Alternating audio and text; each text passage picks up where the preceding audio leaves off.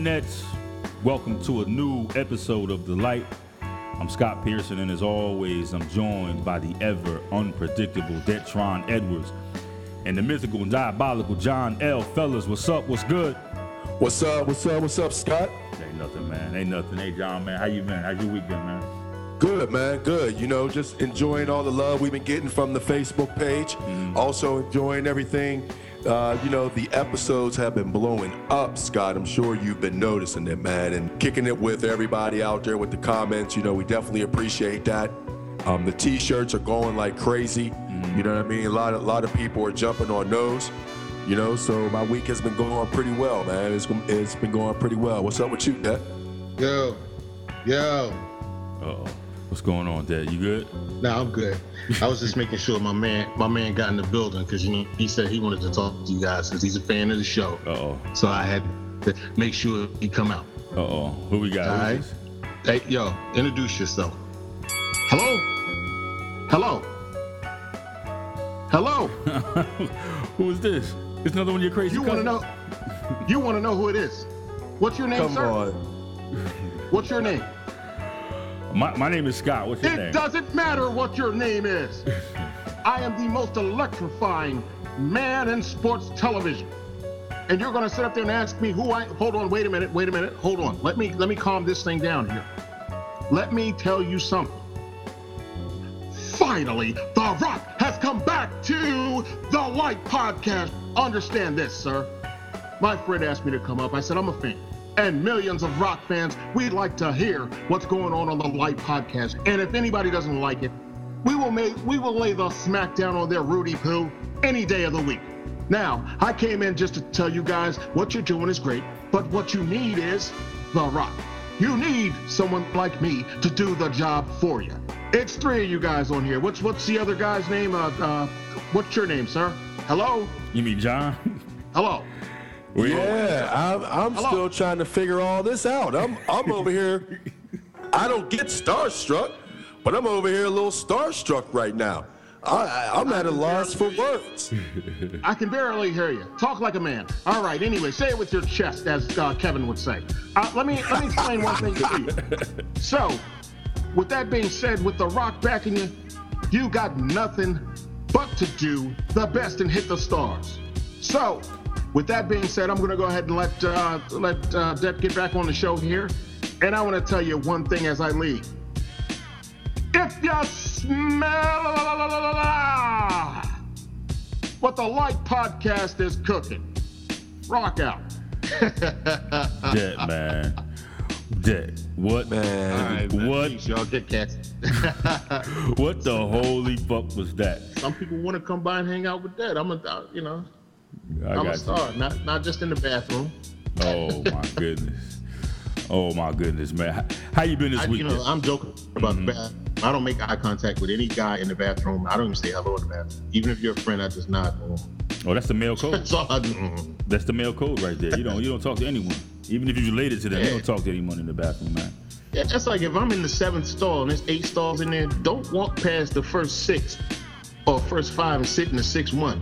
Don't do that. Mm-hmm. They- You don't smell. You don't smell when I'm pushing out, and you want to come in here. You want to sit next to me? Nasty mother. Yeah. It's like the urinal. There's a two urinal gap in between each person. That's the rule, man.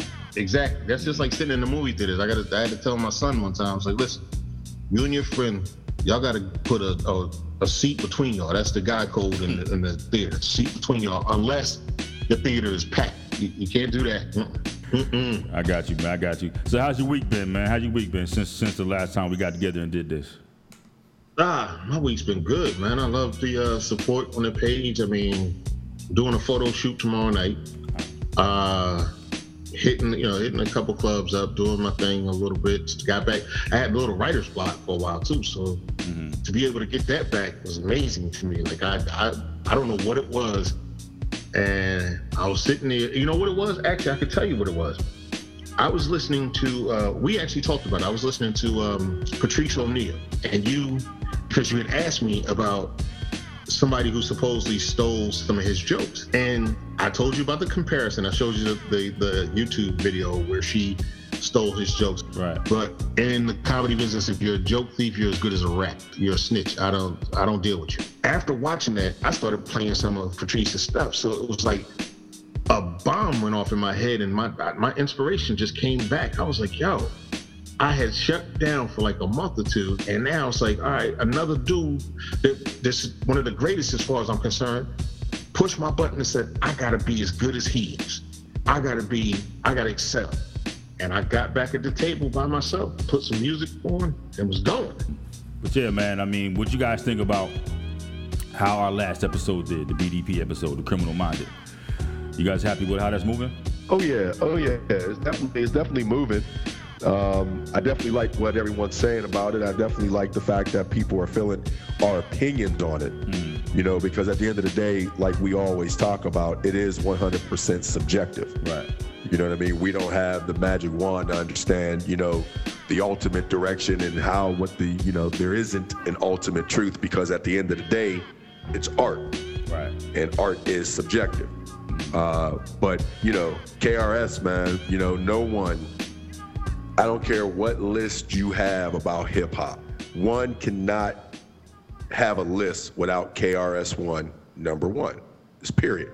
I mean, you if you break it down by every hip hop artist that has been in the game, and you were the poll each and every one of those guys, they're going to tell you that KRS is always going to be the teacher, unsurpassed. Well, the thing that really shocked me though, man, I mean, I don't know why it shocked me. It shouldn't have. That album, Criminal Minded, came out in '87, Yep. Right? And the and the response that we got on the fan page and the impact that that album still has, it was like it just came out yesterday. You know, based on you know the impact. You're talking about a 30 year old album. What do No you doubt, man. What do you say about that? I mean, Well, the fact, you know, just like you said, it's a 30 year old album. The number of comments that came back with KRS is the number one. KRS was the reason I got into hip hop. KRS was this, KRS is that, KRS, KRS, KRS. We probably got, you know, well over a few thousand comments on the Facebook page, uh, you know, for that particular episode. And I would honestly say, man, there may have been three to four out of all those comments, negative comments, with respect to, and wasn't negative like 100% negative either. It was just, well, I thought this artist was a little bit better than KRS, you know, things of that nature. But it was never KRS isn't the teacher. It was never any of that. You know, the funny thing, man, when you when you look back over the echelon of hip hop over the last 30 plus years, the only person to really always stay the same, stay consistent as far as on message is KRS. He's still trying to elevate the youth. He's still being that teacher. And what I like about him the most is a lot of people compare KRS and Immortal Technique together. You know what I mean? With as far as messaging. But the difference between, in my opinion, between Immortal Technique and KRS One is the fact that KRS One took his message a little bit more cerebral than what Immortal Technique has done thus far. You understand what I'm saying? Immortal Technique, very conscious rapper, very educated in, in, individual. You know, he's definitely on point, but his message hasn't evolved to evolve with the people that he's trying to bring with him. You know, it's kind of like a teacher. Mm. You know, everybody isn't going to get your message, you know, eh, when you first put it down. yeah. But at some point, you're going to have to leave some people behind. And I think that's what KRS-One has done over the years, of course. Right. He's not still talking, you know, criminal minded. And I think that's where Mortal Technique makes one, one small flaw is the fact that he's still in his original state. He hasn't branched out yet and elevated his message like a KRS-One.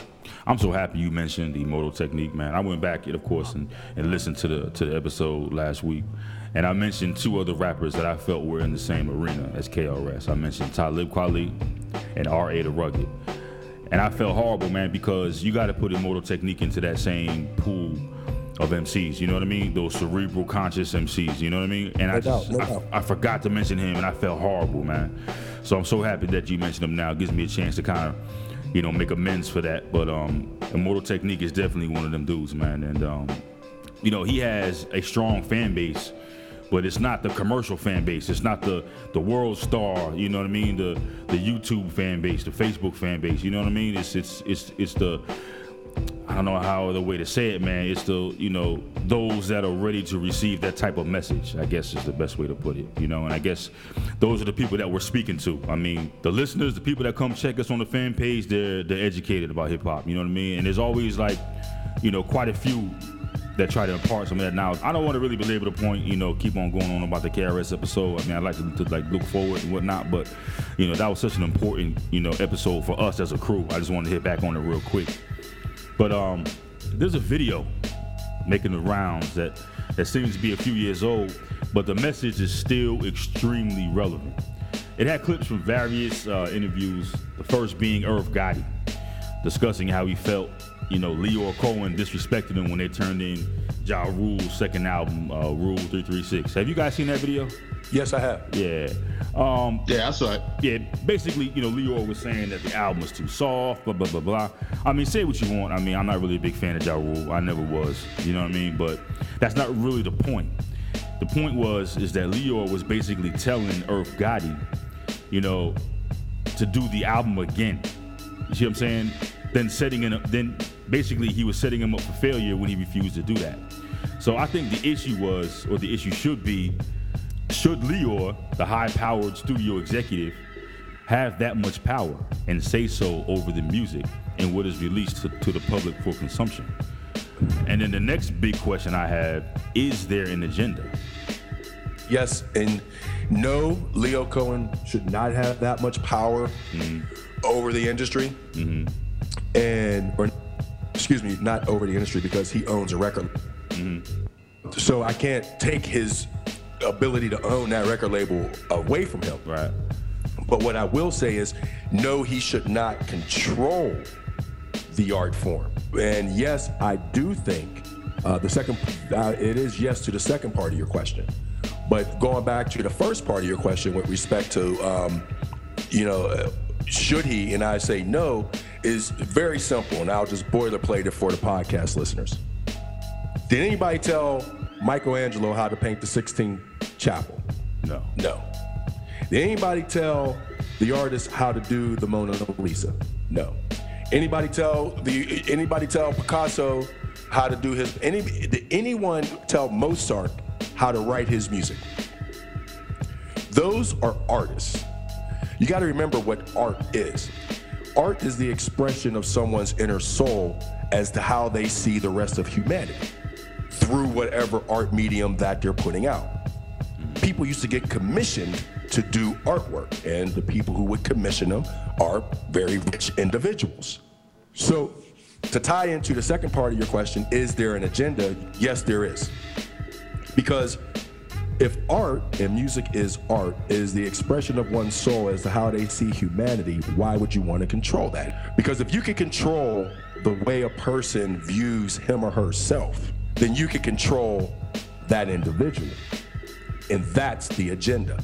And then it really exploded once the internet came about and people's and social media. So now everybody's connected, everybody's out there, and we're all being inundated by all these different media inlets, in, these media outlets, excuse me, coming into us from various forms. So as a result of that, in order to control the people, is you control what they hear, you control what they see, and you control what they think.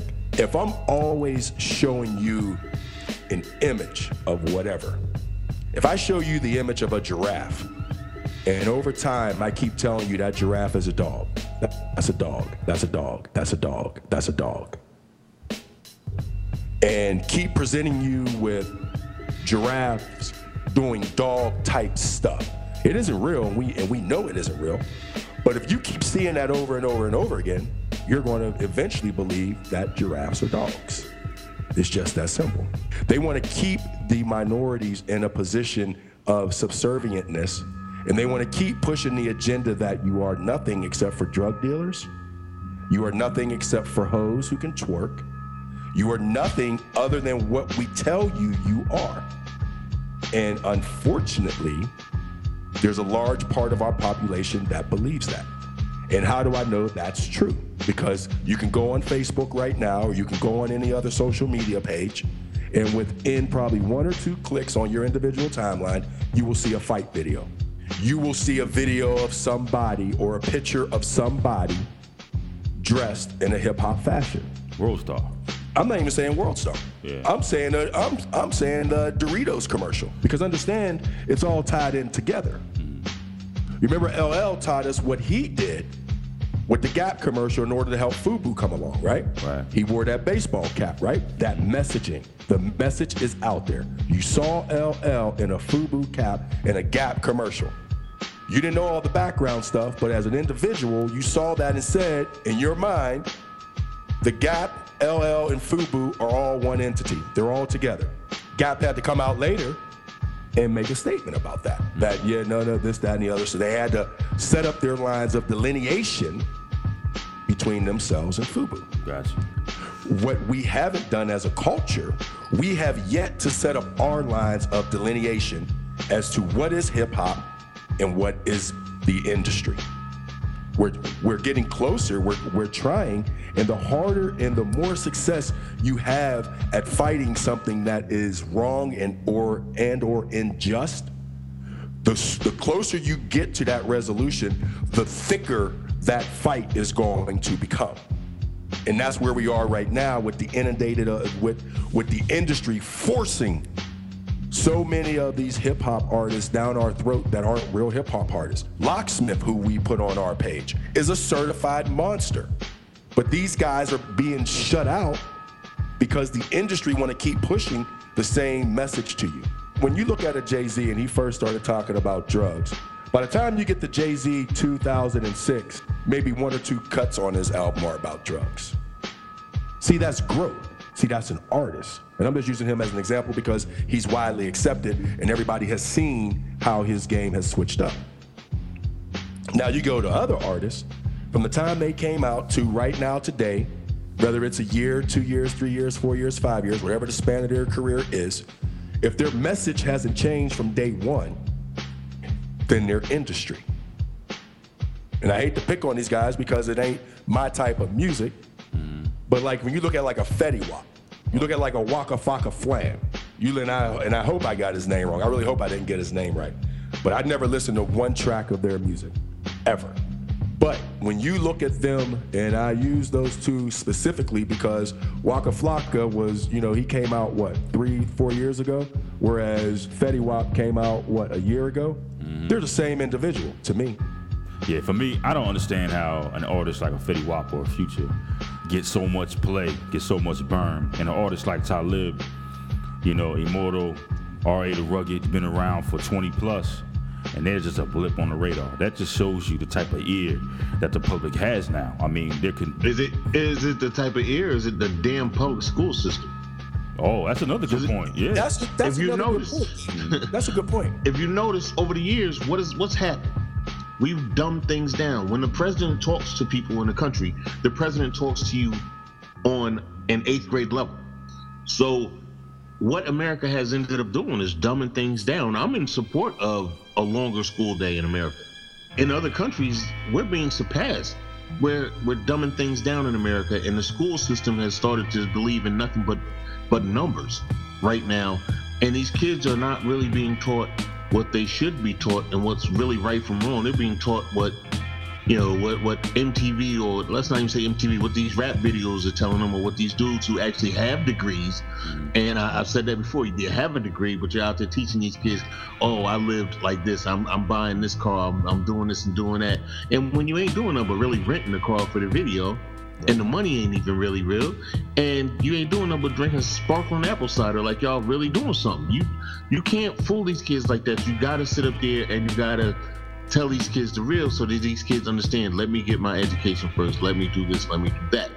So it's america's dumbass school system who's not teaching these kids really right from wrong and showing these kids listen if you get out there you're supposed to be positive. You're not just a number.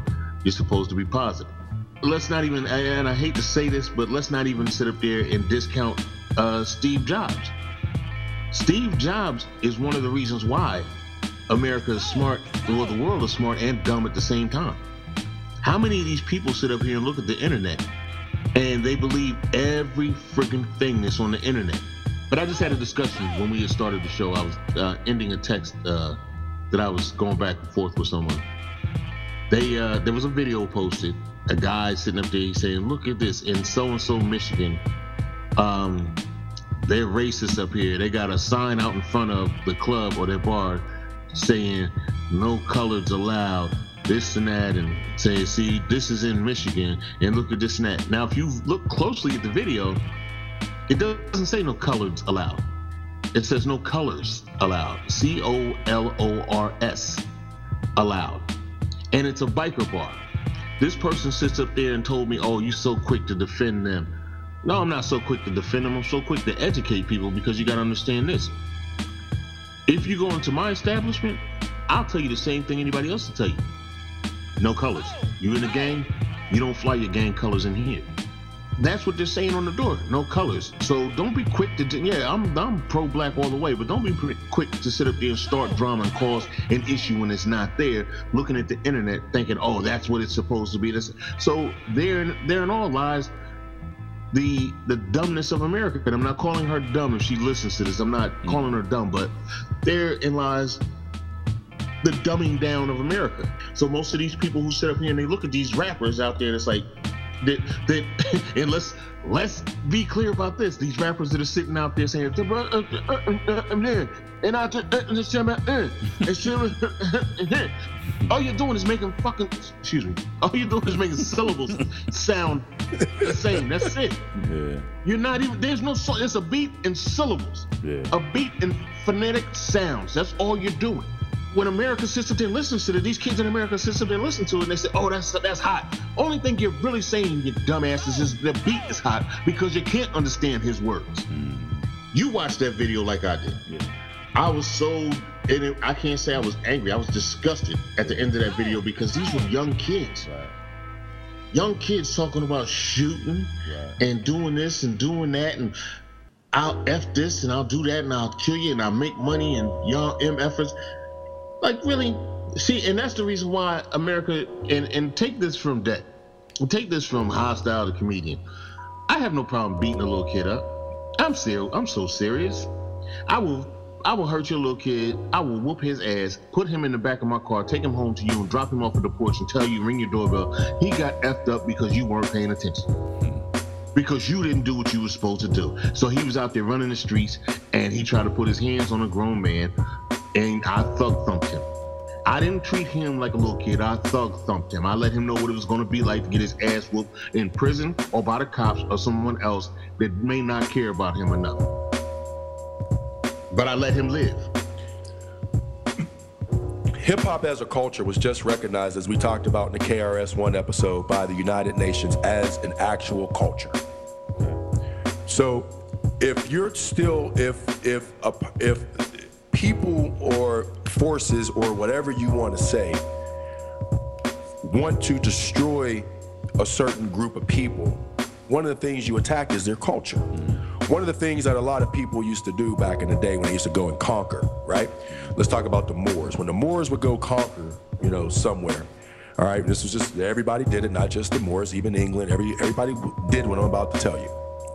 They would destroy the history of the people that they conquered. Because if you allow a person's history to sustain after you try to annihilate those individuals, then they're going to be resurrected through their history at some point in time.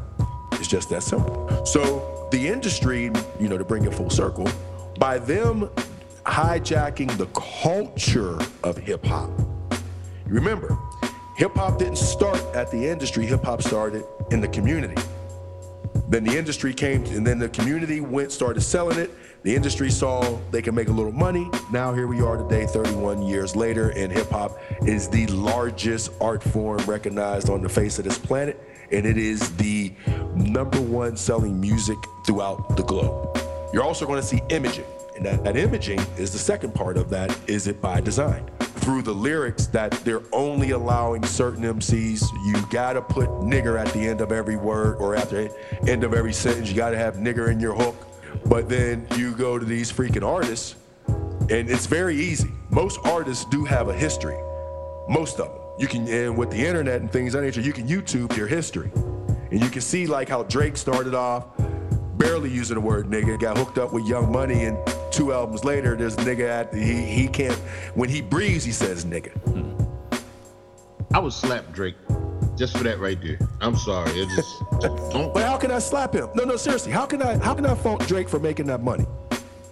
You understand what I'm saying? If because in the midst of all that, in the midst of all that, everybody's trying to be businessmen.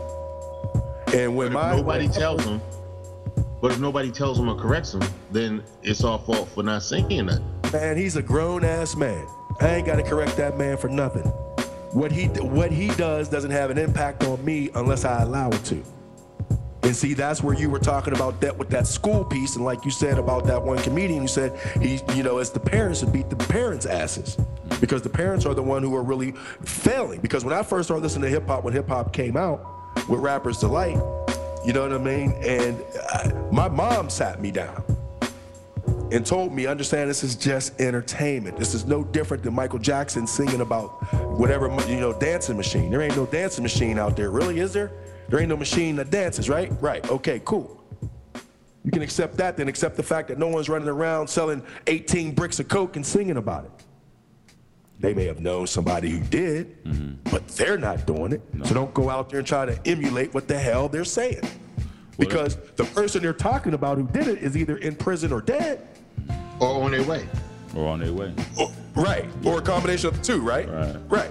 You know what I mean? Because as we already discussed with the Jay Z episode, the game makes orphans out of us all. Right. So the last thing I want to talk about this video, and I knew it was going to be fiery. I, I definitely knew that. I knew it was going to be controversial. Was the second part, the second part of that video. There was an interview with Scarface, and um, what he had to say was extremely impactful. I mean, but you had to expect that coming from Face, right? His issue was that he feels that there's a conspiracy in play to remove hip hop from its foundation and turn it into something else, kind of similar to what happened with Chuck Berry and rock and roll. Right? He, Exactly. Yeah. He implored new artists getting started to maintain the integrity of the art form. Now, where have you heard that before? You know what I mean? I mean, Scarface is one of them guys. He's been around this game for a long time. Let me say this shit right, because this I want this to be as offensive as I can fucking make it. Because you put out fucking records that make us look stupid. Man, all, all- all I can say to, to the upcoming artists, man, the advice that I have for them is to, to respect the craft, uphold the integrity of the, the craft, man. Don't, you know what I mean? Don't let these people um, uh, dictate on dictate what we hear, you know, dictate what we, we see you know, in hip hop. You know, it's our culture. Like, stay the fuck out of it. You know what I mean? Like, this is our shit. And I, I- just feel fucked up when a, um, a old ass 75 year old dude that ain't never been to the to the neighborhood to that you know to embrace this culture uh, or ever to try to dictate what's hot, you know, and what's not. Like I don't, that, like that's the that, that's that's what I want the youngsters to do, man. Protect the integrity of the craft. That way we can uh, maintain, you know, where it's supposed to be.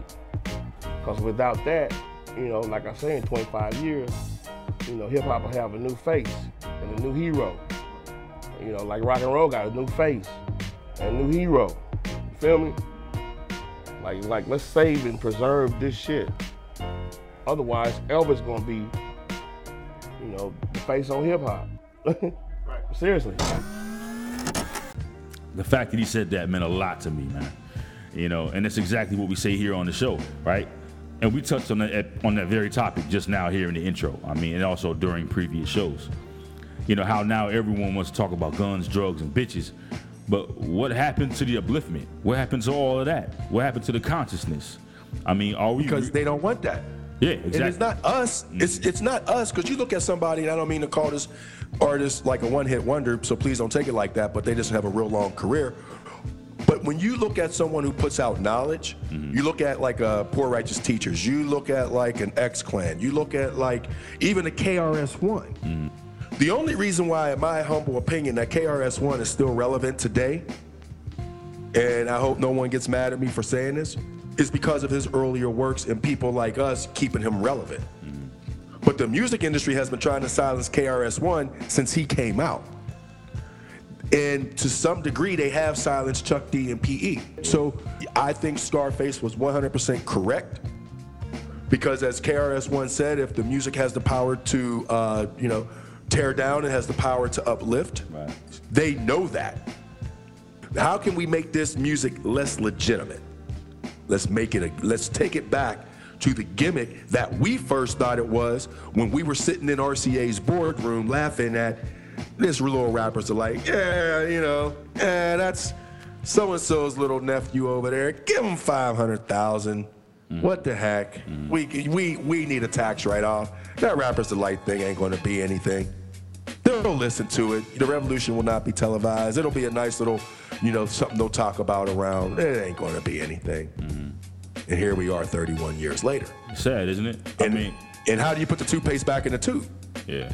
Because you still have control. Now, see, this is where I hold the hip hop artists in very strong, how can I say, I'm very angry at all the top hip hop artists.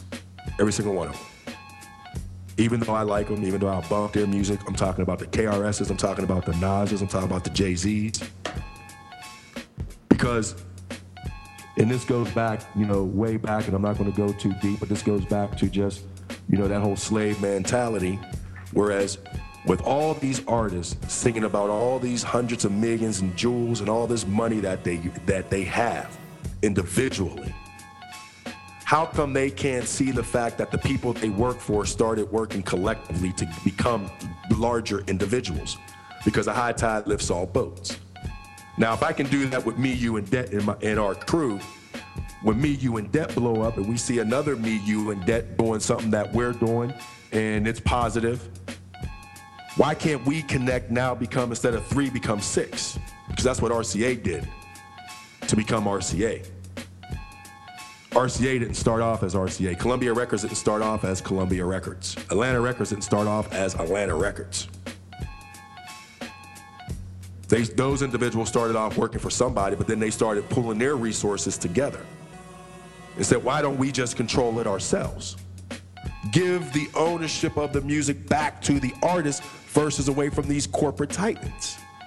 Because, like Scarface said, what does a Jewish 75 year old man know about what's going on in a club for 20 and 25 year olds? He has no relevance. You need that internal knowledge to be able to truly say what that individual will need.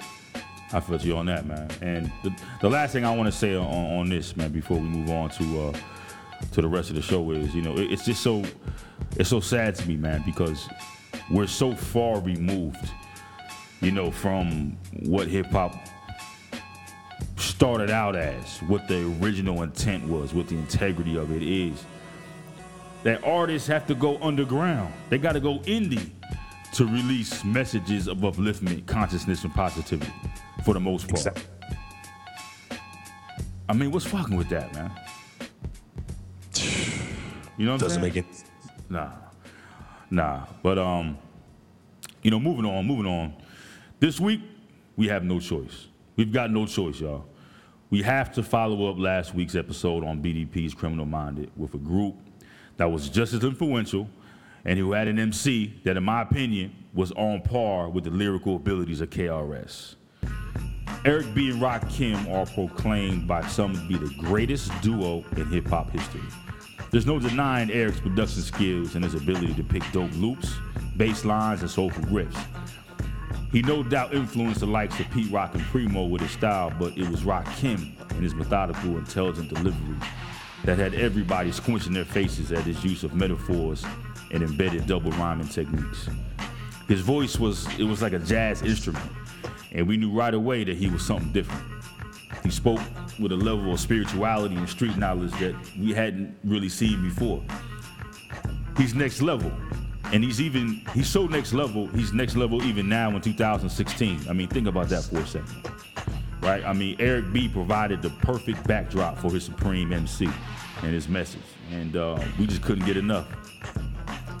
So Paid in Full, their debut album, while kind of short, is considered to be one of the greatest albums of all time. Records like My Melody and Eric B. Is President highlighted the duo's complexity and contrasted with the high energy delivery of MCs like KRS and Chuck D at the time. So we're to sit back and discuss each track and do our best to highlight the impact of this seminal group and why Rakim is still viewed as the measuring stick. You're listening to the Light Podcast, and as always, you can reach us on Twitter at the Light Podcast or on our Facebook page. Just search for the Light Podcast and drop us a message. We always respond and we always show love. Now, a little knowledge for your brains. Cool, cause I don't get upset. I kick a hole in the speaker, pull a plug, then I jet. Then I jet, Back then to I the jet. lab without a mic to grab. So then I add all the rhymes I had, one after the other one. Then I make another one to diss the opposite, then ask if the brother's done. I get a craving like I fiend for nicotine, but I don't need a cigarette. Know what I mean? Know what I I'm mean, know what I raging, mean. ripping up the stage, and don't it sound amazing? Cause every rhyme is made and thought of, cause it's sort of an addiction. Magnetized by the mixing. Vocals, vocabulary, and verses just stuck in. The mic is a Drano, volcanoes erupting. Rhymes overflowing, gradually growing. Everything is written in the code so it can coincide. My thoughts to God. 48 tracks to slide. The invincible microphone fiend Rakim. Spread the word. Cause I'm N E F F E C T. A smooth operator operating correctly. But back to the problem. I got a habit. You can't solve it. Silly rabbit, the prescription is a hypertone. That's heroin. I fiend for a microphone like heroin. Soon as the bass kicks, I need a fix. Give me a stage and a mic and a mix, and I'll put you in a mood. Or is it a state of unawareness? Beware, it's the reanimator. A menace to a microphone, a lethal weapon or assassinator. If the people ain't stepping, you'll see a part of me that you never seen. When I'm fiending for a microphone, I'm the microphone fiend. After 12, I'm worse than a gremlin. Feed me hip hop and I start trembling. The thrill of suspense is intense, you're horrified. But this ain't the cinemas or tales from the dark side. By any means necessary, this is what has to be done. Make way, cause here I come. My DJ cuts material. Material, material. Grand Imperial. It's a must that I bust any mic you hand to me. It's inherited, it runs in the family. I wrote the rhyme that broke the bull's back. If that don't slow him up, I carry a full pack. Now I don't wanna have to let off. You should've kept off. You didn't keep the stage warm. Step off, Step off, ladies step and off. gentlemen. You're about to see. A pastime hobby about to be taken to the maximum. I can't relax, see, I'm hype as a hypochondriac, cause the rap be one hell of an antidote. Something you can't smoke more than dope. You try to move away, but you can't. You broke more than cracked up. You should have backed up. For those that act up, need to be more than smacked up. Any entertainer, I gotta talk to chamber one on one, and I'm the remainder. So close your eyes and hold your breath. And I'ma hit you with the blow of death. Before you go, you remember your scene. The fiend of a microphone. I'm the microphone fiend. I'm a microphone fiend. The microphone fiend. The microphone fiend. The micro, the micro, the micro, the microphone fiend. The microphone fiend.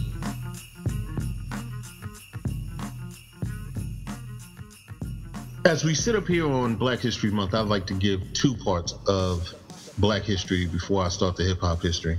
To all of our DC listeners, this one especially goes out to you. February 2nd, in 1862, the District of Columbia abolished slavery. So that is DC in itself standing up saying, look, that won't happen here. Now, the second thing that I'd like to put out there as far as the black history 1839, an inventor by the name of Edmund Berger patented the spark plug. If you do your history, the Model T, the first car in America, came out uh, shortly after that, maybe a year or two after that. So the spark plug had a big, big part on the Model T and the invention of us getting back and forth faster in America. And today in hip hop history, and I, I love this one because I'm from Jersey, know some of the people they've been around, hung around them myself. They, uh, you know, the, the leader of the group pretty much to me was a big influence on hip hop as a whole back then. The female in the group was even a bigger influence on hip hop and some of the ladies in hip hop that she became such a legend. the Fugees released their debut album, Blunted on Reality, in February 1st, 1994.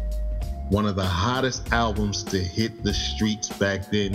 The Fugees, without a doubt, one of the hottest albums to come out of Jersey, to come out of this country, to influence Haiti. Lauryn Hill, very gifted singer, very gifted rapper. I had the pleasure of being there one time when she was freestyling off the top of the head. So I'm gonna tell you, this group was fierce. Today in hip hop history, February 1st, 1994, the Fugees released their debut album, Blunted on Reality. Peace. I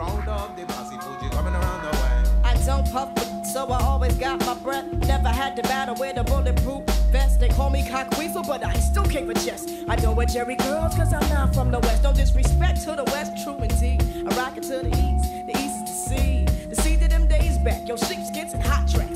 To Magic, things are getting tragic. Now we on some new stuff. I never fit the Ku Klux. My own clan is acting up, I blame it on the Philly blood. What's your crew to do? Kids are acting, ooh, ill it's getting better. Yo, where's the corporate at? I missed the three piece suit. Check the square root, your bows and Timberland boots. Nah, that's the surface. And no, the bomb it I got a head full of problems in the hand full of nappy root. I feel it Jones coming down, yo, I. Got the slang to make the What's going on? So listen up, everybody. We're gonna like we like I've said before. You know, we don't like to do the typical current events. You know, who who shot who and. You know what I mean? Who's beefing with who? Everybody already knows that. I mean, you can find that out on Facebook, right? All right. Now, Scott, we had some conversations offline mm-hmm. about wanting to do something like a cipher, right? And when we were talking about doing this Rakim episode, we were like, okay, so how do we do that? Mm-hmm. You know, and because we feel that our that Rakim KRS One you know, the real pioneers or the, the titans, the grandmaster flashes, you know, those type cats, the titans of hip hop, you know, how could we do a cipher that they would be proud of? Because we are talking about the hip hop golden age and we are the Light Podcast who, and we're illuminating all the real hip hop. We don't want that fake stuff, right, Scott? No doubt, no doubt. I mean, it's something that we talk about every single week, man, and hopefully, you know, the message permeates. You know what I mean? Because I mean, I, I can't speak for anybody else, but man, for me, it's, it's it's it's just real frustrating. You know what I mean? Because this is something that we take serious, man. So No doubt. Mm-hmm. So in honor of Rakim, in honor of KRS-One, you know, the ones who did it the right way, you know what I mean? We're going to call our cipher the Raw Cipher. okay, All right. I like to. So anytime somebody pop up on our mic, we're not going to do it often, but anytime someone pops up on our mic, we're going to say we're going to get it down in the raw cipher, the way hip hop was set up in that battle format. You know what I mean? That's what we want to do because we want to keep illuminating the real hip hop and let's keep squashing out, let's keep weeding out all these fakes. So uh, I got somebody over here with me, Scott. You know, because I'm from Pittsburgh, I had to start with Pittsburgh. So I came across this. I came across this kid, man. I liked the way he was flowing. I liked what the kid was saying mm-hmm. because he was talking about what the framers, what the titans of hip hop used to talk about. That real hip hop, that socially conscious hip hop. He really got my ear, and his name's Famous. Yo, Fame, you there? Yeah, yeah. So what's up? Um, why don't you uh, give the Light Podcast listeners just a little bit of um, who you are, where you're from, so they can know who you are. Name's Abdul Eberhart. Um, I'm actually from Pittsburgh. Um, it's Coraopolis. We said that's that's like the outskirts of it, but I'm still repping Pittsburgh. Um, I'm 25 years old. I definitely like the flow. I basically just just ran with uh, a squad called the Track Addicts. And I've basically been doing music with them for about eight years. Um, then I got my own squad, Krishan Smith, Getty. So I'm looking to just push my music out there and get it out there so people can hear me and they can hear an actual artist who can actually rap. You know what I'm saying? I don't, I got you. I don't, yeah. I got you. So uh, let me ask you this though: um, Do you consider hip hop an art form? Uh, I definitely do. All right, and uh, why is that?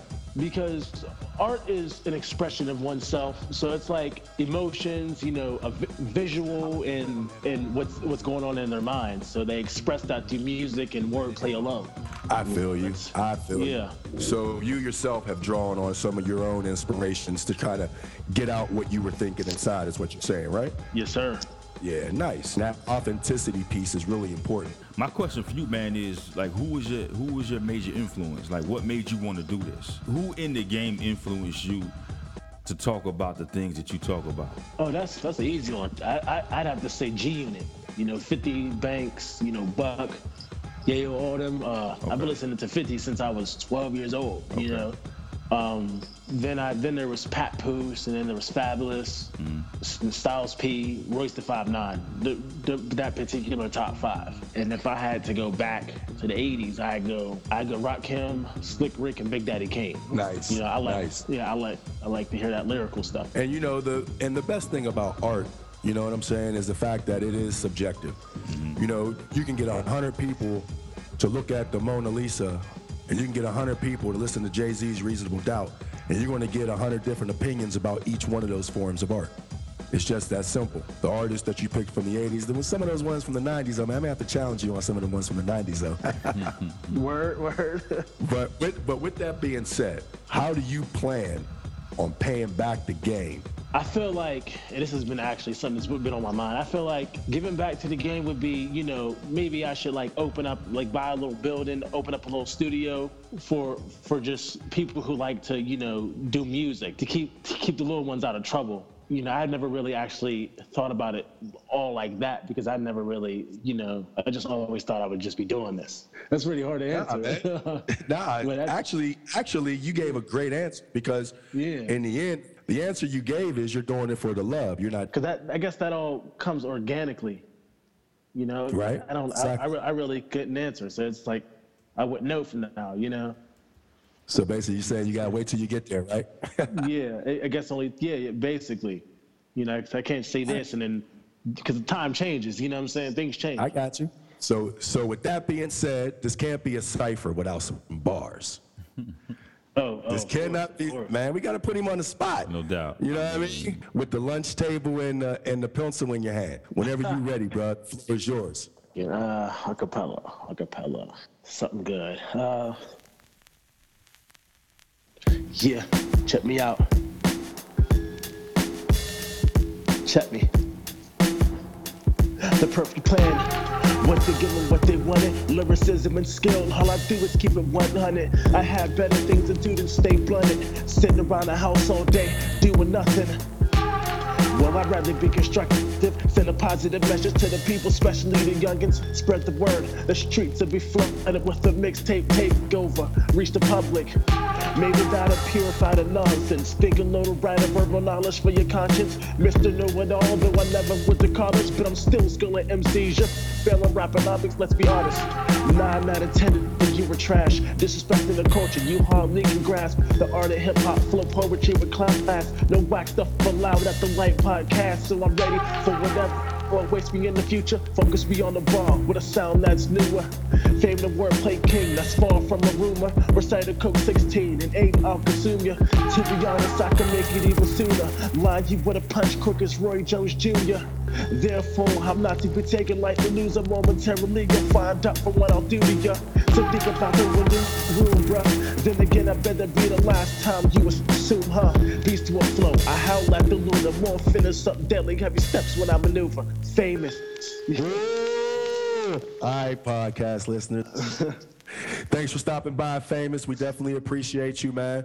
Um, listen, you keep bringing the real, you keep doing your thing. And, uh, you know, hopefully one day, you know, you never know what can happen, man. Hey, listen, stay tuned to the Light Podcast, Spain, because uh, we're going to be doing something special in Pittsburgh because I'm going to talk to a couple other artists out of the area. You know what I mean? I'm gonna give them the same opportunity that I that, that I gave you, and then uh, as we move around the country, uh, podcast listeners, we're going to open up this opportunity to others as well. Again, we're not here to break artists. That's not what we do. But what we are here to do is talk about what is real hip hop. So when you're a hip hop artist and you're trying to get into the game, focus on what you need to focus on and not just tearing down the culture, but uplifting the culture. Three minus four. I ain't no joke. I used to let the mic smoke. Now I slam it when I'm done and make sure it's broke. When I'm gone, no one gets on. Cause I won't let nobody press up and mess up the scene I set. I like to stand in the crowd and watch the people wonder, damn. But think about it, then you understand. I'm just an addict, addicted to music. Maybe it's a habit. I gotta use it. Even if it's jazz or the quiet storm. I hook a beat up, convert it into hip hop form. Write a rhyme and graffiti in every show you see me in. Deep concentration, cause I'm no comedian. Jokers are wild If you wanna be I treat you like a child, then you're gonna be named. Another enemy, not even a friend of me. Cause you'll get fried in the end when you pretend to be competing. Cause I just put your mind on pause and I complete when you compare my rhyme with yours. I wake you up and as I stare in your face, you seem stunned. Remember me, the one you got your idea from. But soon you start to suffer. The tune will get rougher when you start to stutter. That's when you had enough of fighting it'll make you choke. You can't provoke, you can't cope. You should have broke because I ain't no joke. All right, fellas, here we go. Let's get it in. The review. Eric B. and Rakim, paid in full. So listen, first thing I want to say is this. You know, we can get into many different things with regard to this album and the artist and all that. So the first thing I want to concentrate on here before we even get into the album is the artist. I mean, like I was like I said during the intro, I mean, we really have no choice. I mean, you gotta follow KRS with somebody of the magnitude of the Rakim. Now that being said, if I was, you know, if I had the power, you know what I mean, and and if I had the ability to go into the lab and build and create the perfect MC, I mean, from top to bottom, look, style, sound, you know, ability, I think you come out of the lab with somebody like a Rakim. Without question. Mm-hmm. Without question. Because when you break down his lyrics, when you break down his flow, and that duo right there, oof, my goodness. It's it's hard not to say that they're that they're not the best duo ever to touch the mic, man. I mean, Rock Rakim himself is just crazy, man. Crazy. Yeah, and what you said right there, the best duo in hip hop history. Like when you say it, it sounds controversial, right? When you first say that, it's like, yo, what the fuck is he talking about? You know what I mean? But Right, then, right, right. but then when you actually start thinking about what you just said, right? Eric being and Rakim, the best duo in hip hop history. After about ten seconds, you're like, well, yeah, shit, yeah, right? I mean, you think about the other duels that are out there, and then you stack them up against Eric B. and Rakim. I mean, you have a you, you have an argument on your hands. And at the same time, you know, and we just came off that monster episode with, you know, KRS-One and Scott La Rock. Mm-hmm. I consider them, a, I consider KRS-One the best lyricist all times, the best hip hop all time. Period. He is number one. Mm-hmm. But because their situation, him and Scott La Rock, was cut tragically short, you didn't get a chance to see that whole thing materialize Yeah. over a period of time like you got to see Eric B. and Rakim. Mm. So I don't want the podcast listeners to sit there and say, wait a minute, last week you said, you know, KRS was the best. And this, I still find him to be the best. Okay. But when you when I'm talking about like duos, I'm looking at that longevity. They did a few albums together, so on and so forth. I gotta give the nod to Eric B. and Rakim. Got you. And just to recap what you said about KRS being the best. Now, let me preface this by saying I agree. You know what I mean? But if I was sitting here and argue with you about who was the best, I would argue with you with Rakim. And that would be, I think, the only other MC that you could do that with. Rakim's rhyming style is unprecedented. You know what I mean? The way the way he lays out his his verses is is is crazy. The embedded rhymes, the way he stacks his material is is crazy. Oh, man, it's I don't, crazy. I It's don't, crazy. I don't think anyone now could even do that. Nah, nah. And and and I think if an artist tried to come around and try to do it, Mm-hmm. they would have to come off real. They have to come off real heavy. Yeah. I thought for the initial run of Nas that he was going to be like that J, or excuse me, like that uh, KRS or Rakim, more even towards like the Rakim. But then after his first LP, you know that he he switched it up. So uh, you know, it- to me, Nas was the closest. Okay. Now, and I don't want to say emulate, but just have that Rakim essence. Gotcha. When I talk about Rakim and KRS being at the number one spot, the reason why I say that, man, is because when you talk about the essence of hip hop, right? You talk about, you know, from a message standpoint, from a from a from a lyrical standpoint, you know, it doesn't get more complex. It doesn't get more more complex, more sophisticated, more cerebral than than artists like like a KRS, like a Rakim, like a Lauryn Hill. You mentioned the Fugees, and I agree with you there. When you start mentioning artists like that, like a Lauryn Hill, like a Ghostface Killah, if you really want to, Right, right, if, right. If, if you really want to, if you really want to expand your mind, just listen to, listen to Impossible, you know, off that Wu joint with, and listen to Ghost verse on that. From a from a complexity standpoint, when I look at lyrics, when I look at how an artist like Rakim stacks his lyrics together, you know, and how he structures his rhymes, I mean, that's next level like a motherfucker, man. I mean, I don't see nobody doing that outside of Nobody. outside of, you know, I mean, Big was good at that. Big could structure his rhymes. I mean, that was some craziness right there. I mean, just look at let's go into I ain't no joke. I mean, let's look at, you know, one of the lines there. I mean, listen to how he structures this. And so I can kind of explain what I'm saying. Write a rhyme in graffiti in every show you see me in. Deep concentration, because I'm no comedian. I mean, do you see how he structured his rhymes right there? I mean, they're embedded. doubt. they're embedded. You know what I'm saying? In in one line. That that takes that takes a level of skill and complexity that I would say you put a room of hundred rappers. I'm gonna call them rappers. You put a room of hundred rappers in a room. I would say maybe one or two of them can do that. incredible. And you look at uh, you go into one part where he says, uh, even if it's jazz or quiet storm, I hook a beat up, convert it into hip hop form.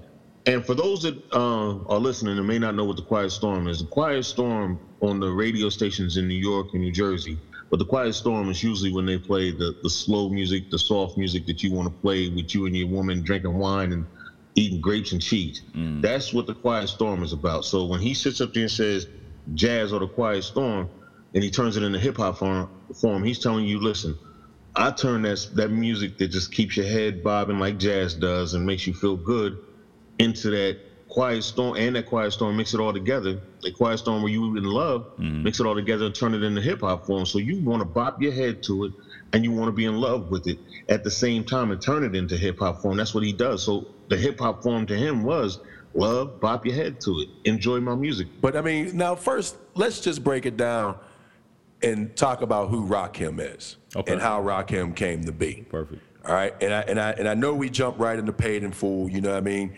Sorry, Rod, I got I got to give out your uh, government name, but his name is William Michael Griffin. You know what I mean? And how he came to be, and I'll boilerplate it for everyone real quick, is his whole persona. He's a very sp- intellectually spiritual individual. So he took his name from a spiritual and intellectual plane.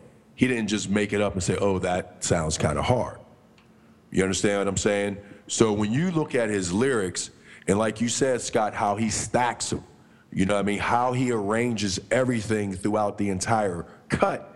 He says it, I, he can say it better than I can. Mm-hmm. You like to exaggerate, dream, and imaginate. So basically, right there, he's talking about all the MCs out there who wants who want to lie and try to be something that they're not. Mm-hmm. And then he just kills them with, they think that I'm a new jack, but mm-hmm. only if they knew that. Mm-hmm. They who think wrong are, are they who can't do that. So he told you who, again, who's questioning him are those fake MCs because I've studied this. Mm-hmm. I've studied what I'm here putting down through this art form known as hip hop. Right. I've, I've studied the Quran. I've studied the Chinese symbols. This is, this is, I've studied the ways of peace. This is, this is who I am. And this is what I'm bringing to you on wax. Right. You know what I mean?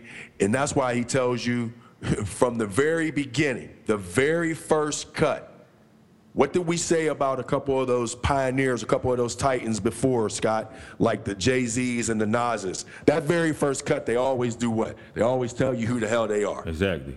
Got got That, that very first cut. Like you said, box. if you're ever in a battle, right? Mm-hmm. And you- And what did you say, Scott? If you're ever in a battle and someone starts that battle with, listen,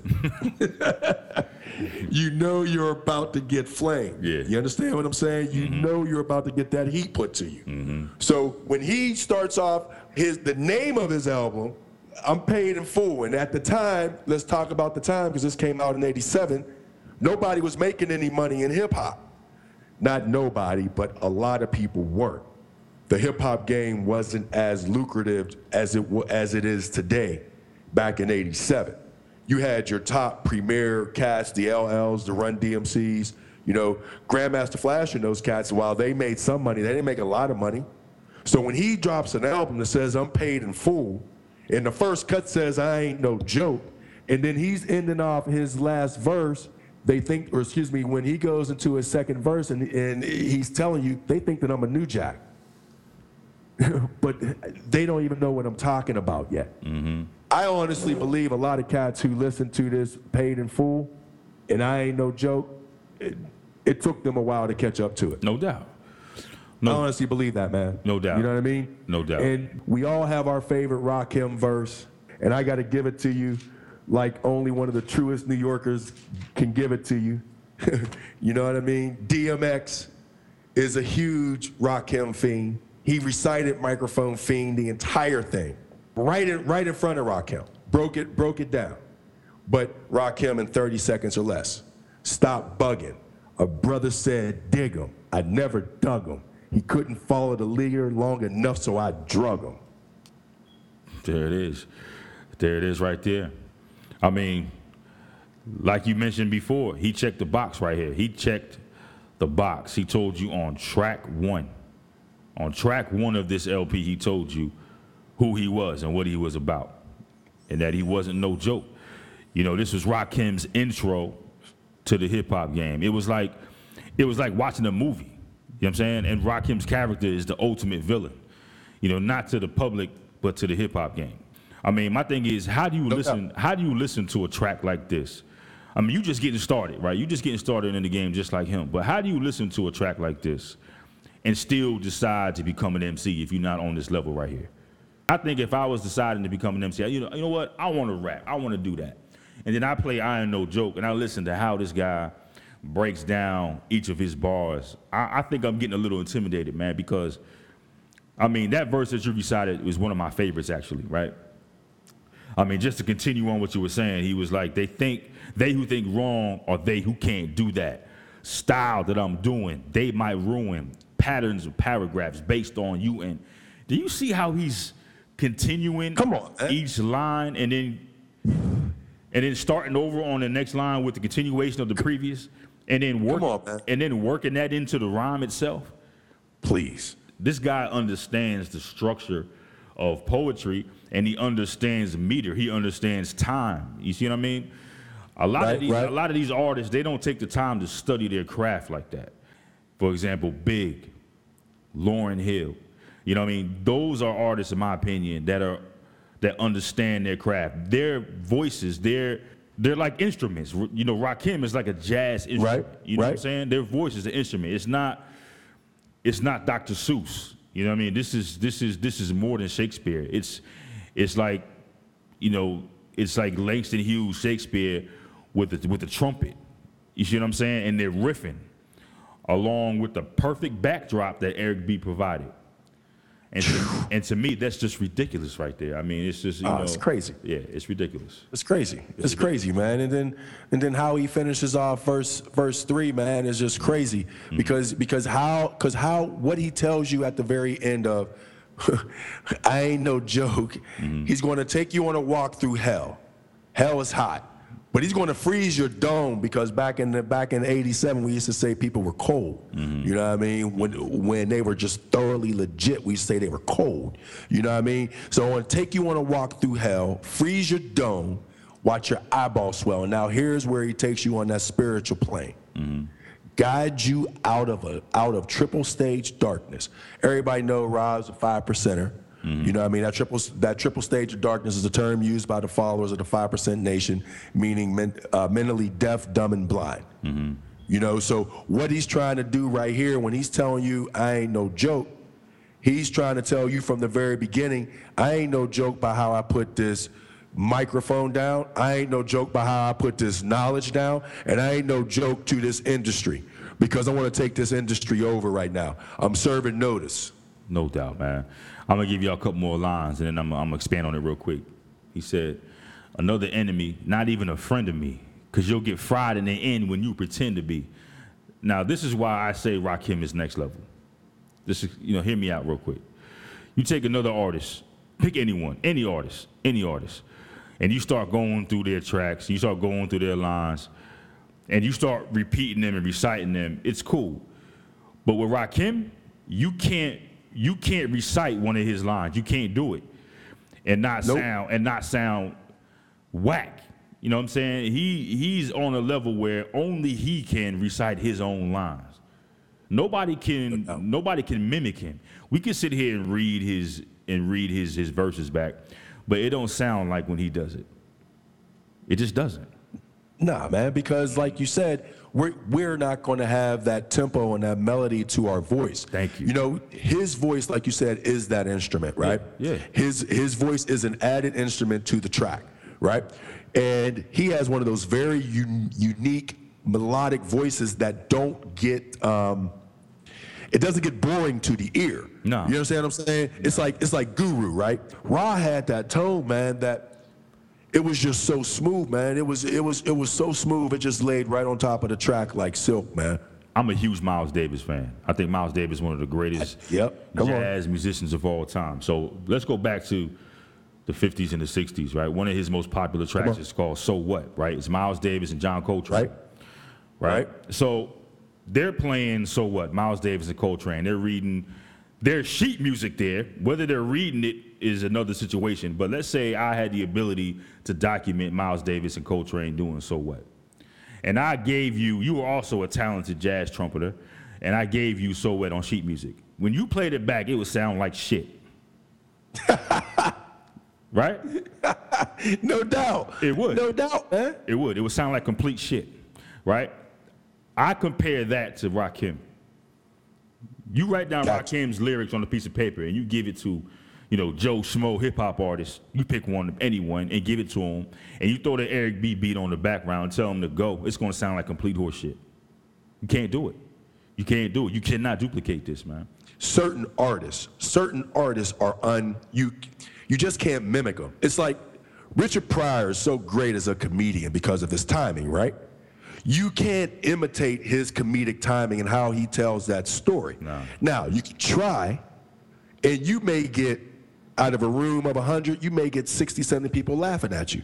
Whereas Richard Pryor is going to get everybody in that room laughing and everybody outside on the street laughing as well. Because of because how it's it's that certain je ne sais quoi. It's, it, you just can't explain it. you know, I challenge any any MC, anyone who calls himself, anybody that got the balls to call themselves an MC, especially now. There's a whole lot of rappers out right now.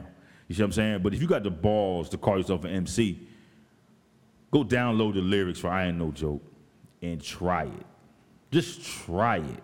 And try to deliver it with the same cadence, with the same style, with the same melody as Rakim.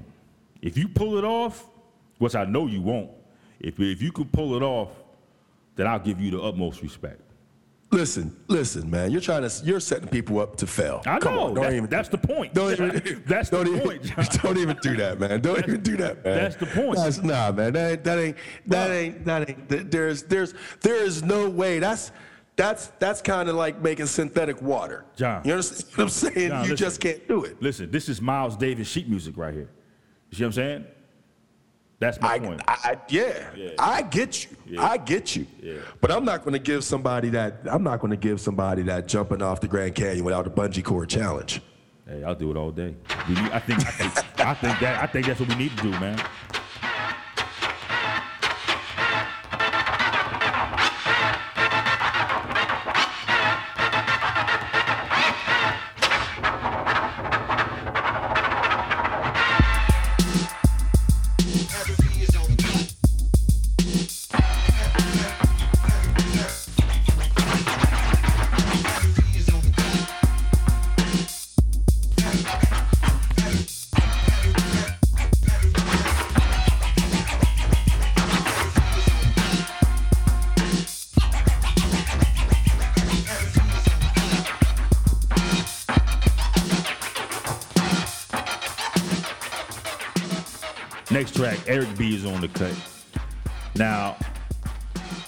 Holding a little bit back on the last track. I ain't no joke, right? I mean, I really just like we did on the on the uh, BDP episode. We had a chance to talk about Scott La Rock. I think we owe the same amount of respect to Eric B.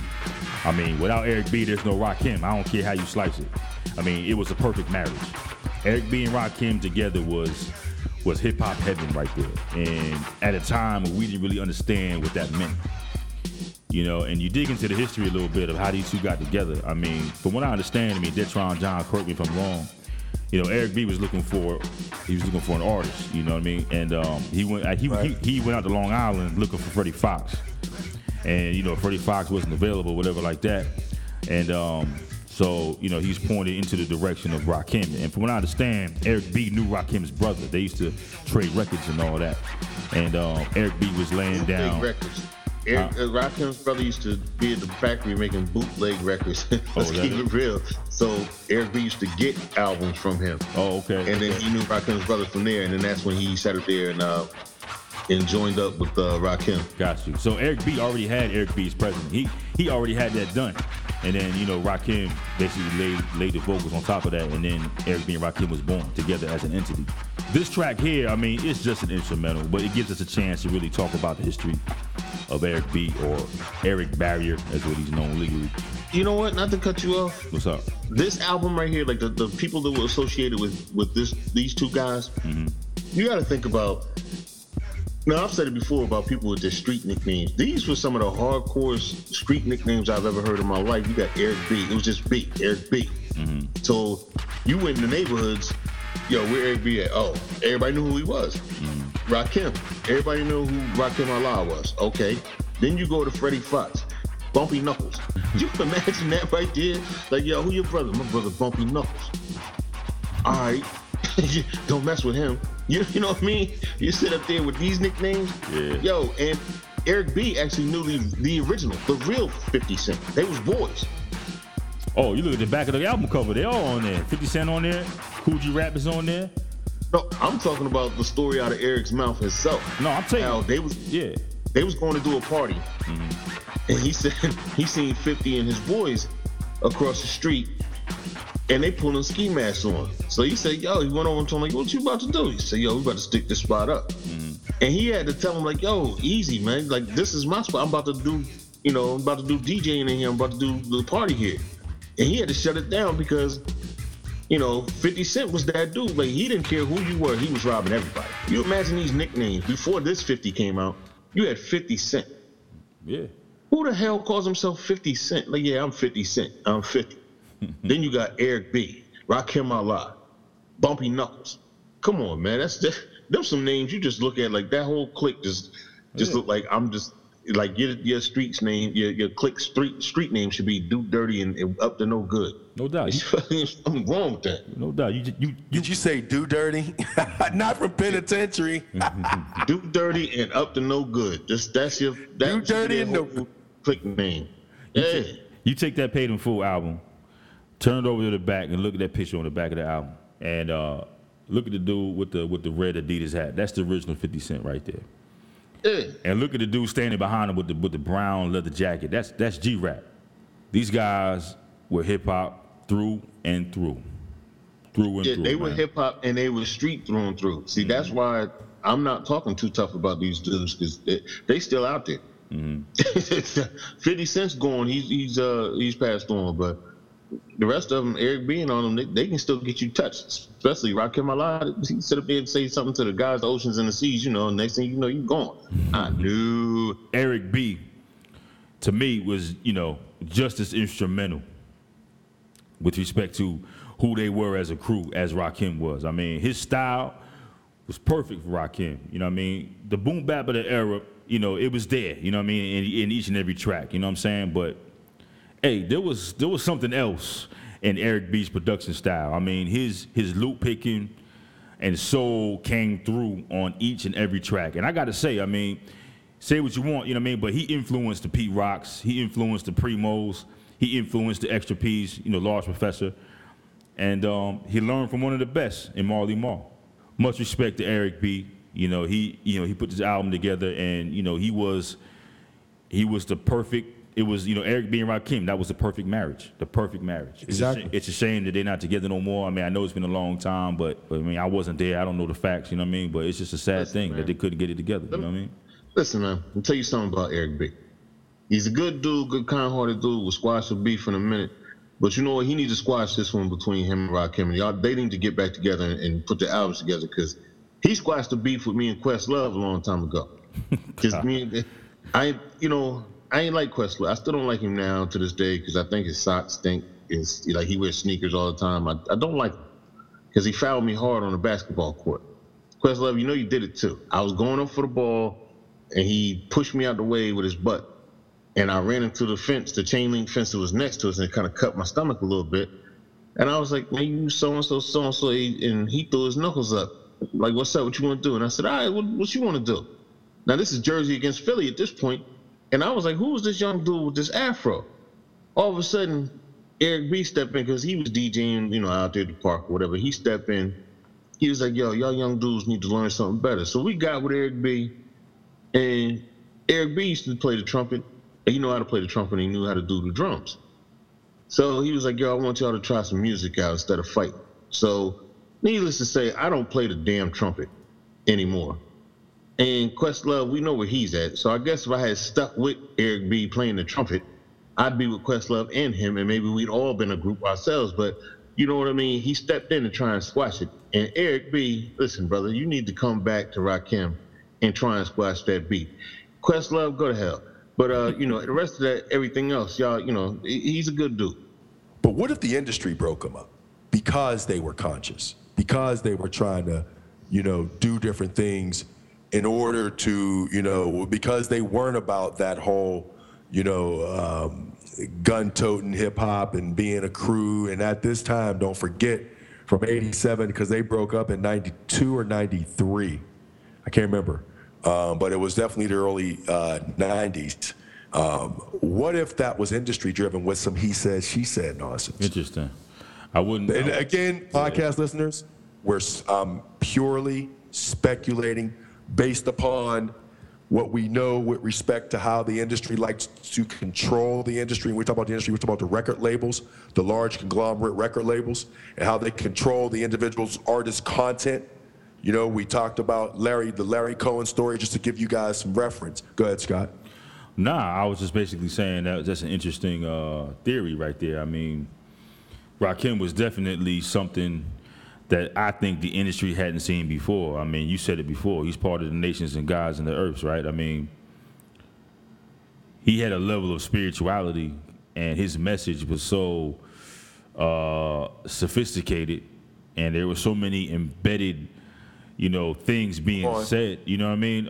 I wonder if on. the industry was scared of that. You know, like they can't control what they don't really understand. Some of the other people that they were, Yes. you know, that they were trying, I guess, to censor and monitor. I mean, their message was pretty flat. I mean, it was, you know, it, it was what it was. But with Rakim, there was so, Right. there was so many levels. I mean, we haven't So many. We, I mean, we're about to get into a track now with my melody that was completely bananas with respect to levels of complexity. You know what I mean? So maybe, maybe, maybe one day, you know, back then somebody sat down and kind of did what we're doing and broke down and say, listen, you might want to pay attention to what this dude Rakim is talking about. Exactly. You know what I'm saying? Because he's not saying what you think he's saying. This this isn't Right. This isn't lollipop right here. This is this is encyclopedic.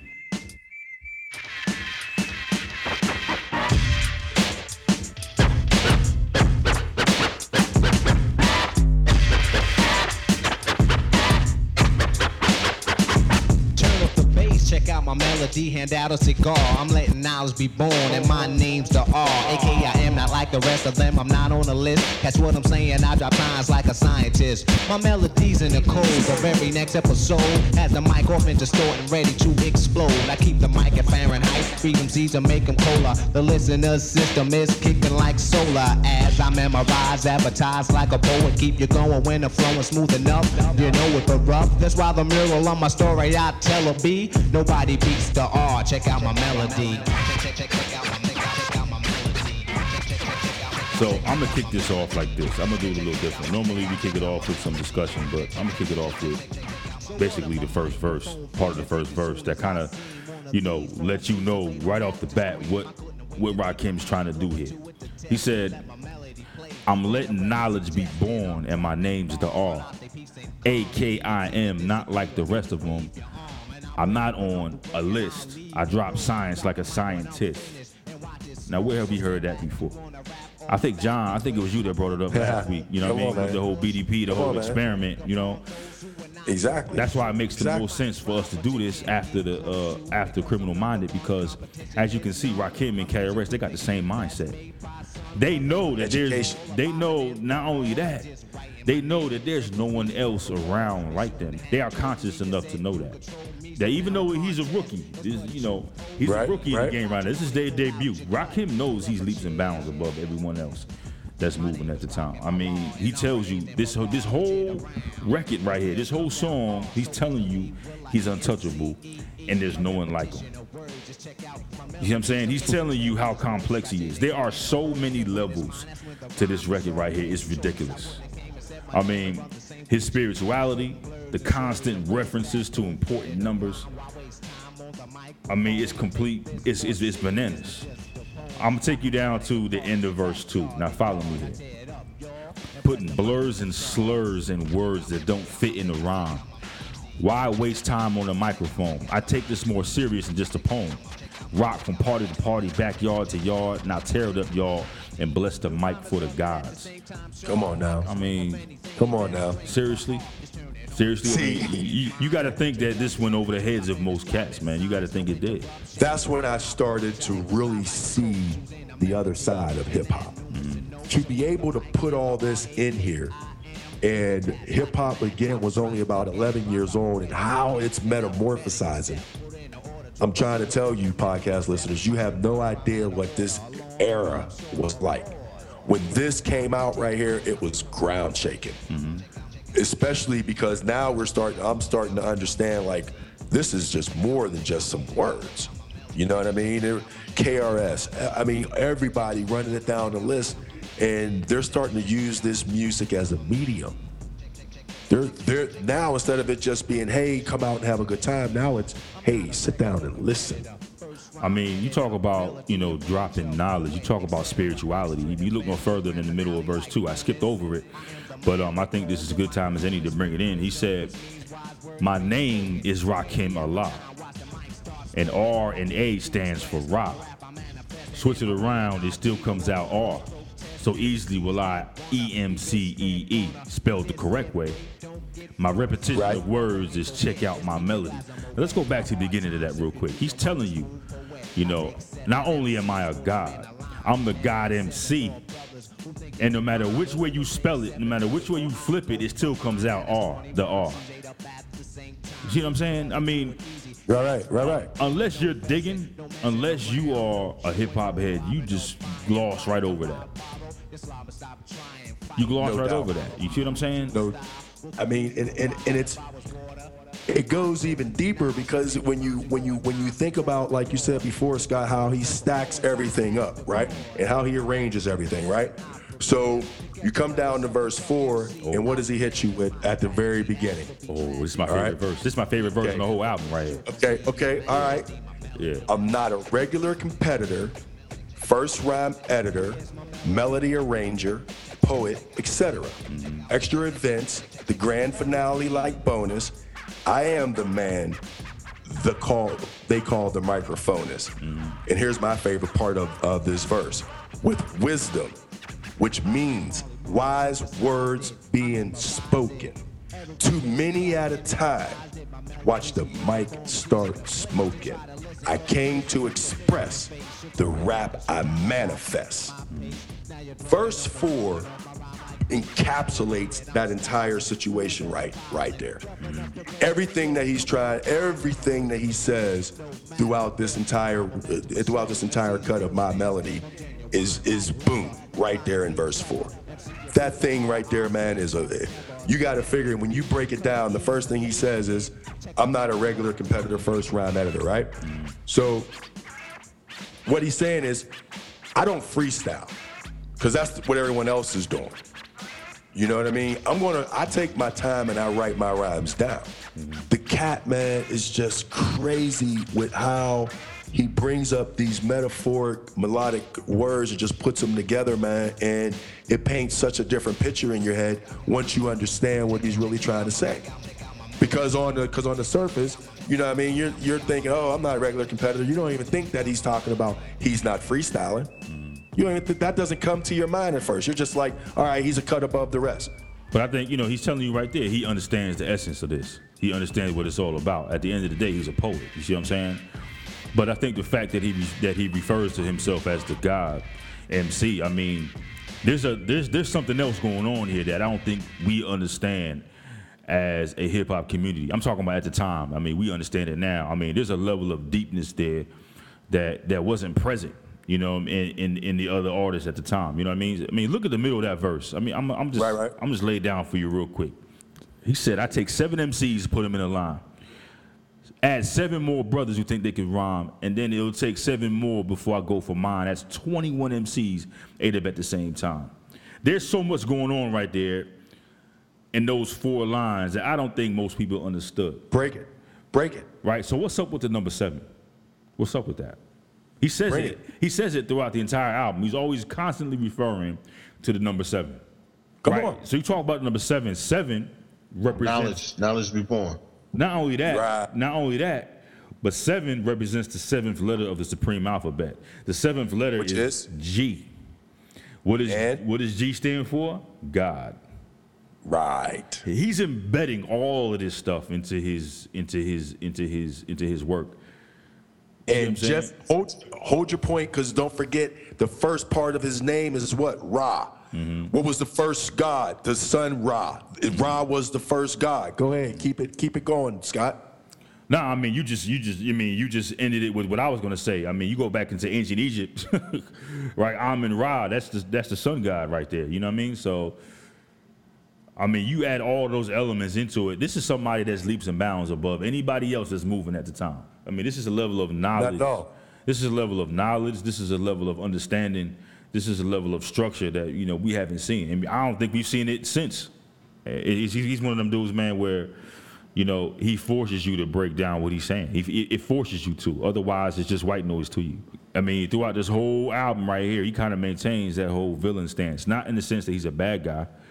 You see what I'm saying? But he's a villain in the sense where you know he's he's that guy that's kind of doing something that nobody else understands. So therefore, it's got to be illegal.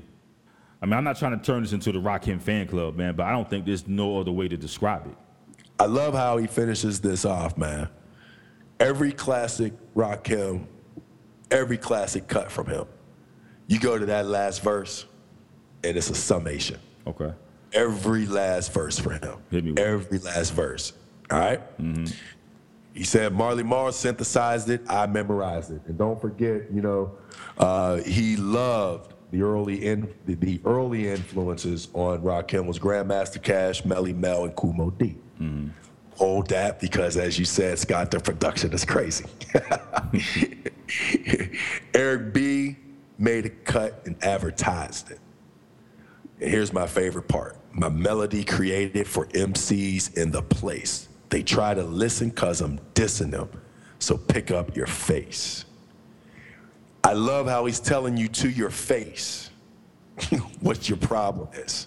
My and he talks about the favorite part of I love wisdom. My wisdom is swift. No matter if my momentum is slow, MC still stands stiff. That's why the moral of my story I tell will be nobody beats the R. Check out my melody. There's so much going on in those two lines right there that it's not even funny, man. So, I mean, at the end of the day, right, what is hip hop, right? It is it's poetry, right? It's poetry, but outside of the production, it's music. Right. It's music that's devoid of melody, right? They're not singing. You see what I'm saying? They, you know, it's poetry. They are they are reading, they're performing poetry with a cadence, with a structure. But Right. Rakim tells you right there, check out my melody though. So what does that tell you right there, man? What does that tell you about what Rakim thinks about himself as an artist? He he thinks of himself as an instrument. Not only is he calling this track my melody, but he's telling you nobody beats the R. If you don't believe me, check out my melody. He doesn't see himself as devoid of melody. He's an instrument. Just like just like I was saying before, it's Miles Davis, man. It's been a long time. I shouldn't have left you without a strong rhyme to step to. Think of how many week shows you slept through. Time's up. I'm sorry I kept you thinking of this. You keep repeating your miss. The rhymes from the microphone solo with. So you sit by the radio, hand on the dial soon. As you hear it, pump up the volume. Dance with the speaker till you hear it blow. Then plug in a headphone, cause here it go. It's a four letter word when it's heard to control your body to dance. So, dot text a tempo like a red alert. Reaches your reflex and let it work. When this is playing, you can't get stuck with the steps. So can say, and I'ma still come up with a gift to be swift. Follow the leader, the rhyme will go deaf with the record that was mixed a long time ago. It could be done, but only I could do it. For those that can dance and clap your hands to it. I start to think, and then I sink into the paper like I was ink. When I'm writing, I'm trapped in between the line. I escape. When I finish the rhyme, I got soul. Next track. I know you got soul. Now, you can't mention this track without mentioning the originator. Eric B went straight to the well with this one and pulled out the originator of hip hop, James Brown. I mean, I'm not no disrespect to Eric B. You see what I'm saying? But when you go to when you go to James Brown and you literally pull one of his one of his one of his tracks almost verbatim, it's gonna work. you see what I'm saying? James James Brown was hip hop like a motherfucker, man, right? right, right. I mean, it don't get more hip hop than James Brown. And then you throw No rock, doubt. then you throw Rakim on top of that. I mean, you got to hit. Come on. you got to hit. One of the most quoted lines ever from Rakim. It's been a long time. I shouldn't have left you without a strong rhyme to step you. He's apologizing. You guys don't realize he Rakim starts off apologizing for all the weak shit that's happening right now in hip hop. I'm just so overwhelmed with this particular record right here, man, because he drops so much damn knowledge in this in this particular record right here about the difference between weak rappers and MCs spelled the right way. You see what I mean? You fast forward, you take these lyrics and Over fast and forward to today. Over and over again. Yeah, you, you- you just, I mean, we, we keep saying this, right? You take this and you drop it today. I mean, I got to think a lot of people going to sit their asses down, man. Because they, it's like you go to church and you can listen to the sermon. Somehow, some way, you think that, that that the pastor's talking to you. This is one of them joints right here, man. And if the shoe fits, I gotta say, man, it is what it is. No doubt, man. And the funny thing is with Rakim, man, he's so far he's so far ahead of us at this time. And he tells us in this rhyme how far ahead of us he is, and no one even picks it up. Nope. And you know what I'm about to say, right? I hope you say it because if you don't, I will. A gift to be swift. Follow the leader. The rhyme will go deaf where the record. I want to stop it right there because he's already telling you about his next album. And we're how many tracks into this one? No wait. I lost count. How many tracks are we into the debut? Is four? Four What is this? This we're four tracks in. Yeah, four tracks. And and that's first one of the fourth track, and he's already referencing something that's about to come that we never. I, it, you had to listen to, to follow the leader to pick up on that.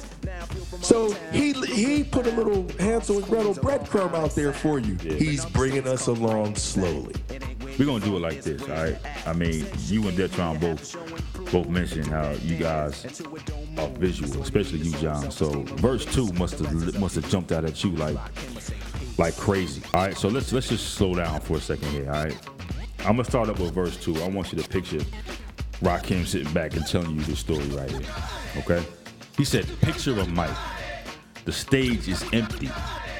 A beat like this might tempt me to pose, show my rings and my fat gold chain. Grab the mic like I'm on Soul Train, but I wait because I mastered this. Let the others go first so the brothers don't miss. Eric B, break the sticks. Rakim will begin when you make the mix. I'll experiment like a scientist. You want to rhyme? You gotta wait. You gotta sign my list. My list. Man. There's that experiment again. Didn't we talk about that before? Woo, it's that education. It's that education. Yeah. Cause I'm a manifest and bless the mic that I hold. You want it next? Then you gotta have soul. You gotta have soul to do this, man. How many of these jokers now have soul? We talking about hip hop. We ain't, Right. we ain't talking about R&B. We ain't talking about Come on. blues. Rakim's telling you, man, you want to do this, you got to have soul, man. He understands. That's what I was talking about before, man. He understands the essence of this. How many artists today still utilize the same functions of hip hop from beginnings, like he just said, R&B, hip hop, and blues? Like, like you that that is hip hop. It's the gumbo. All that's mixed in there. In every good hip hop track that you hear out, you know what I mean, in recent time, I'm saying recent time, the last 15 years, had that had that mix, man. But he told you, you got to have soul, man. Because if you ain't got it, I'm going to make an encore. Take the mic, make the hmm. people respond for who? The R. Because that's the way it'll have to be if you want to get on after me. Stop playing, man. He's, Rakim doesn't need a, a female. He don't need he don't need a, a, a feature artist. He's a soloist. He's Miles Davis, man. Right. And you know me being visual, man. So you know it just like you said, mind blown, right? Mm-hmm. Picture of Mike.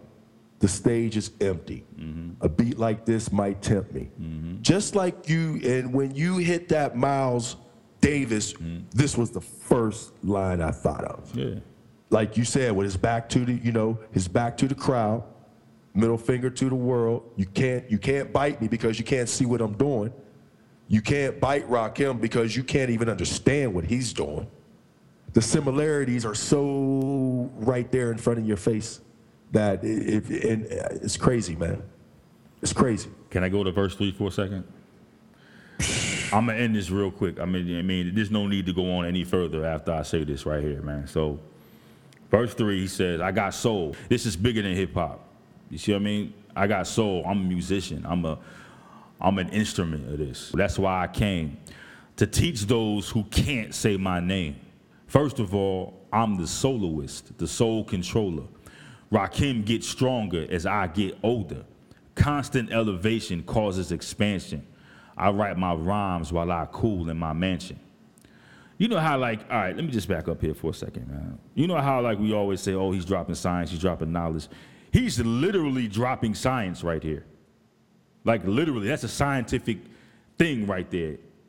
Constant elevation causes expansion. I write my rhymes while I cool in my mansion. That's a scientific situation right there that he's dropping. Exactly, man. And then putting Knowledge. it into this. And it's, that's, that's straight knowledge right there. But let me ask you, right? He said to teach those who can't say my name. What is he talking about right there? He's talking about that 85%. Come those on. man. unknowing, unseen, and those uneducated. That it takes the five percent to bring them all up to the same level as the other ten percent to make them all a hundred.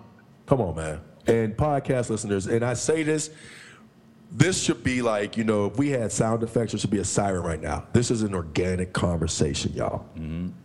This is unscripted. We're not, we don't, this is three cool cats sitting around talking about hip hop. That's all we're doing. Cause my third eye make me shine like jewelry. He's stupid. Come on, man. Always got to be the comedian. Hey, You can't end a song like this any better than what I'm about to, to do.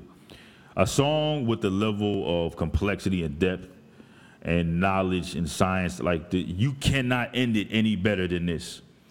He said, "It ain't where you're from; it's where you're at." Because he didn't know. He, talked, he talked about all the boroughs. He talked about all of them. He said, "Look, this bullshit. It ain't where you're from; it's where you're at."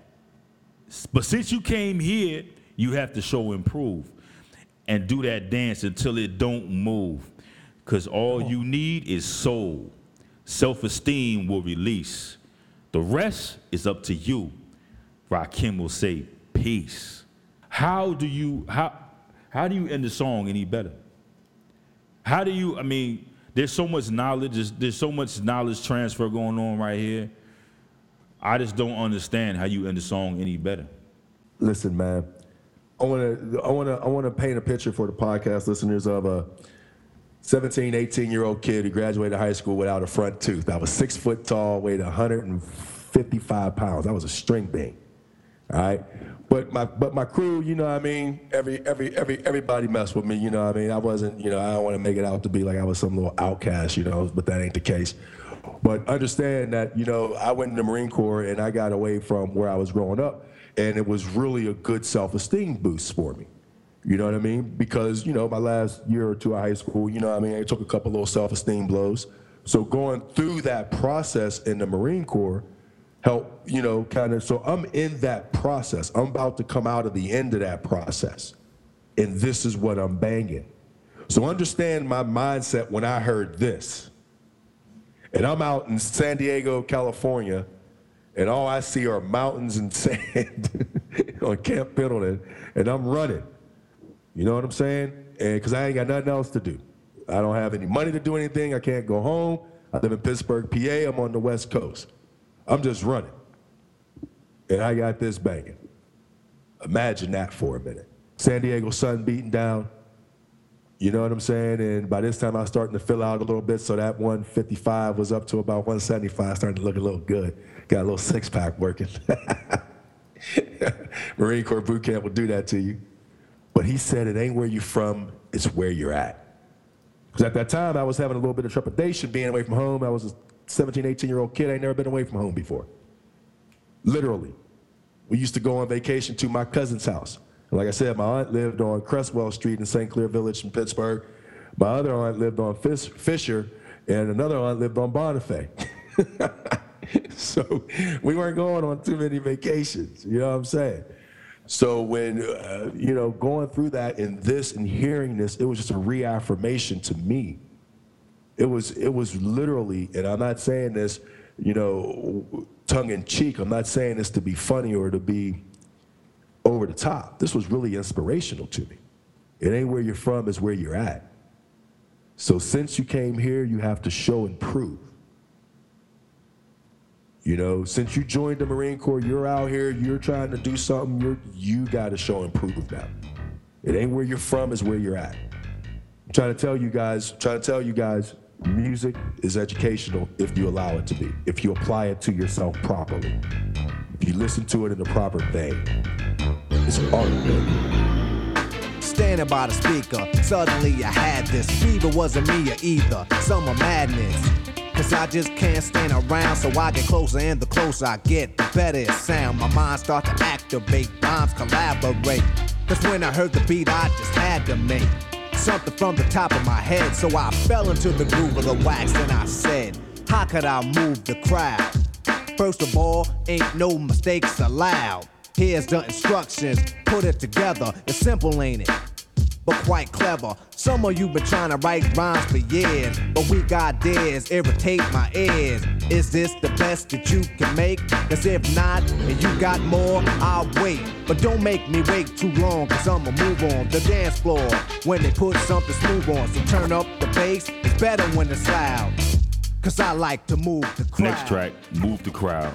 Now here's yet another record where Rakim tries to tell you how dope he is and how much better he is than you. I mean, he already knows that you're weak. And this is this is the devious part. This is that villain role that that I was talking about before that, that Rakim seems to portray. He already knows that you're weak, but he gives you a shot to prove him wrong. But it irritates him at the same time because, you know, the more you try, the more you prove to him how weak you are. Not just as far as the hip hop game is concerned, but in comparison to him. That's what I took from this particular record right here. I mean, you start at verse one. He says, standing by the speaker, suddenly I had this fever. Was it me or either summer madness? He tells you pretty soon that he's a microphone fiend. He's describing to you the effects of the addiction that he has right up here in the beginning of verse one to this record right here. Man, you couldn't be more right. Let me tell you.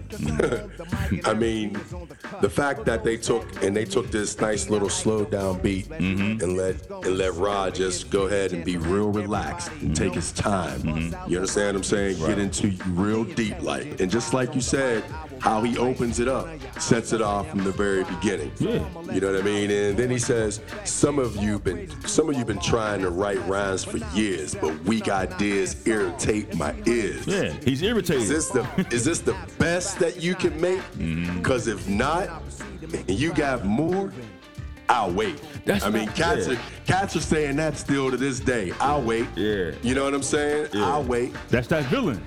He knows he knows that you don't have what it takes. He he'll give you a shot, but it irritates him. You know what I mean? Because he knows because you tried. You even thought to try. It irritates him. You see what I mean? I mean, we could take it back even before that section of the verse. He says, uh, so I get closer, and the closer I get, the better it sounds. My mind starts to activate. Rhymes collaborate. Because when I heard the beat, I just had to make something from the top of my head. So I fell into the groove of the wax and I said, How could I move the crowd? And then he starts to give you instructions on the process that takes place to become the MC that he is. First, ain't no mistakes allowed. You can't make mistakes. You gotta get up there and have the confidence and have the knowledge to do to pull this off Right, right. right? No mistakes allowed. Second, here's the instruction, and it's simple put it together. That's it. no mistakes allowed. Now put it together. And he tells you it sounds simple, right? It sounds like it's easy, Right, right. but it's not. You got to be clever. This- you got to be clever to do this, man. No doubt. Mm-hmm. No doubt, man. He even goes further in verse 2 as to explain his name. Mm-hmm. Because in the very first line of verse 2, he says, Imagine me with the heat that's made by solar, Ra, the sun god. Mm-hmm. It gets stronger every time I hold a microphone. Check the tone to get started. The line for the microphone is departed. Come on, man. I love this verse, man. I, I, I love this verse so much, man, because I don't know, man. Say what you want about Rakim, right? He seems to be like almost untouchable, you know, when you talk about his skill and what he brings to the table, you know, with respect to the hip hop game. But he's not scared to get personal with you. Not at all. You know, he gets, Not at all. he gets personal with you. Now we'll get into it a little bit more on the next track, which is my favorite track on the whole album.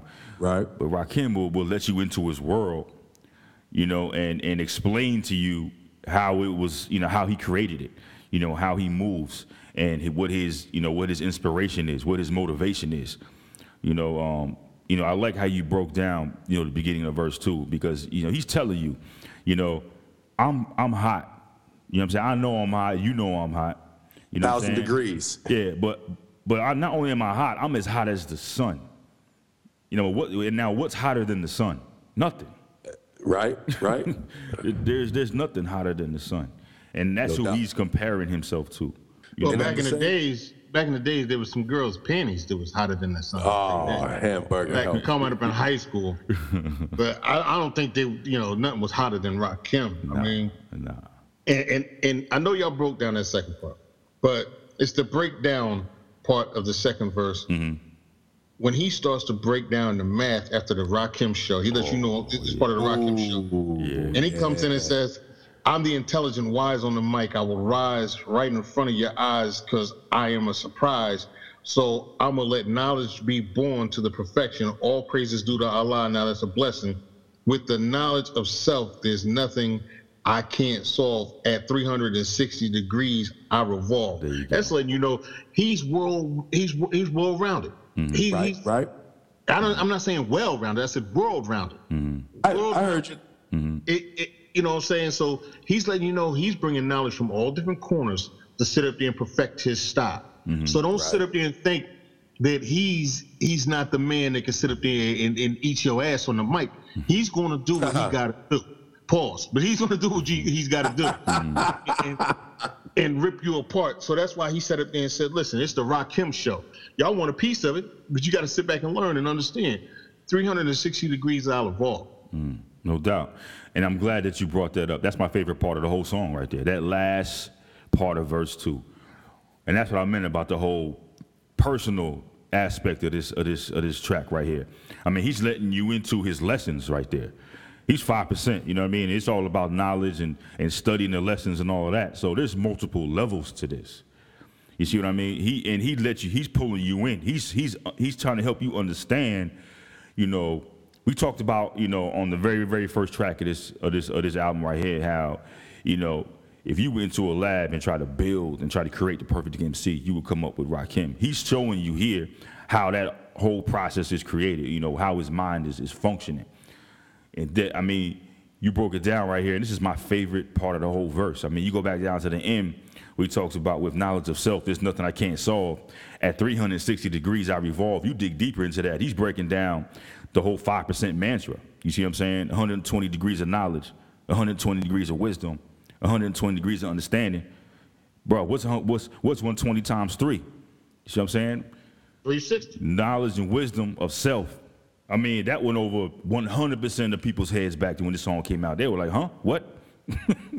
yeah, this is this is an incredibly deep record. I mean, as I go back and listen to it now, I mean, I'm, I'm gonna tell you straight up, you know, I'm, I'm slightly guilty because I wonder how many how many people back then just kind of skipped over this record because the production really didn't hit as hard as the others. You see what I'm saying? I mean, if you didn't, if you wasn't prepared to receive the message that Rakim was giving you, now I don't mean just the message on the surface. I'm talking about go deep diving and really understand what Rakim was trying to tell you because he's multiple levels deeper than all of us. You see what I mean? But I wonder how many people skipped over this record because Eric B's production didn't hit as hard as the others. But this record here has some of Rakim's most important work. You don't think it's hit as hard? You don't you don't you don't think this hit hard here? The production you know, on this, is a- the production, Yeah. nah, nah. The production on this didn't hit as hard Come as the other. I'm not tell, I'm not saying it's not dope. I'm telling you, it didn't hit as hard as some of the other, you know, seminal records that came out of this album. For me, Okay, yeah, okay. for me, this album is perfection. I'm not saying that the production wasn't dope. I'm just trying to say, as a whole, the hip hop community, when they listened to this album from track one through nine, did they gloss over this one because uh, I- because the because I the thought you were production saying.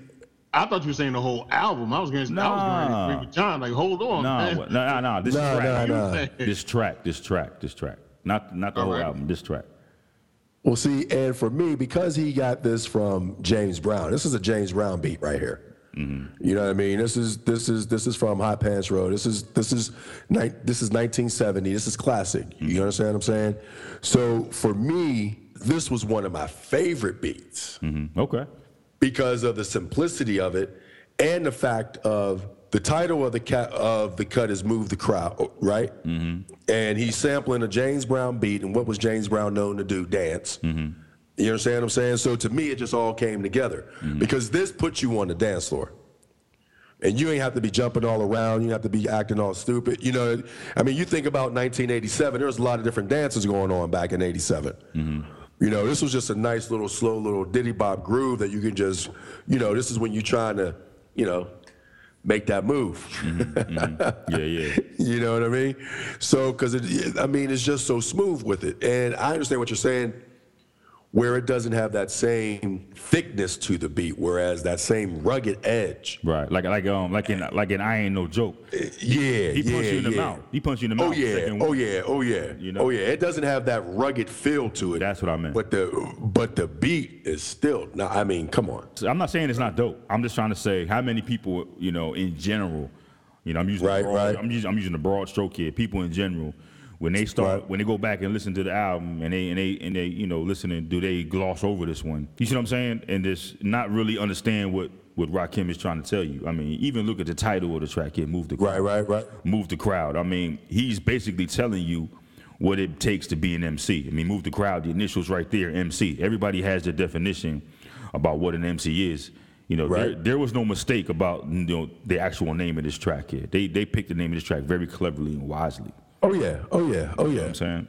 No, I wasn't even. I hadn't even gotten into the whole MC part of it and move the crowd part of it. But you're 100 percent correct on that. So you mm-hmm. know you already hit that. Mm-hmm. But I mean, you already said it. The whole LP is fire. The whole the the entire LP. There isn't one miss on the LP, mm-hmm. and that's hard to say, especially about. You know, at some point we have to talk about 1987 because here's what I want everyone to understand about 1987. Now, most of you are probably listening to this via iTunes or SoundCloud or something, so you can probably go on the internet as you're listening to what I'm saying. Google 1987 hip hop albums. Keep that up as we continue through the rest of this album. Because I want you to really understand the heat that was in the streets in 1987 for hip hop. And for this one to come out and be so masterful from start to finish, he was up against a lot of competition.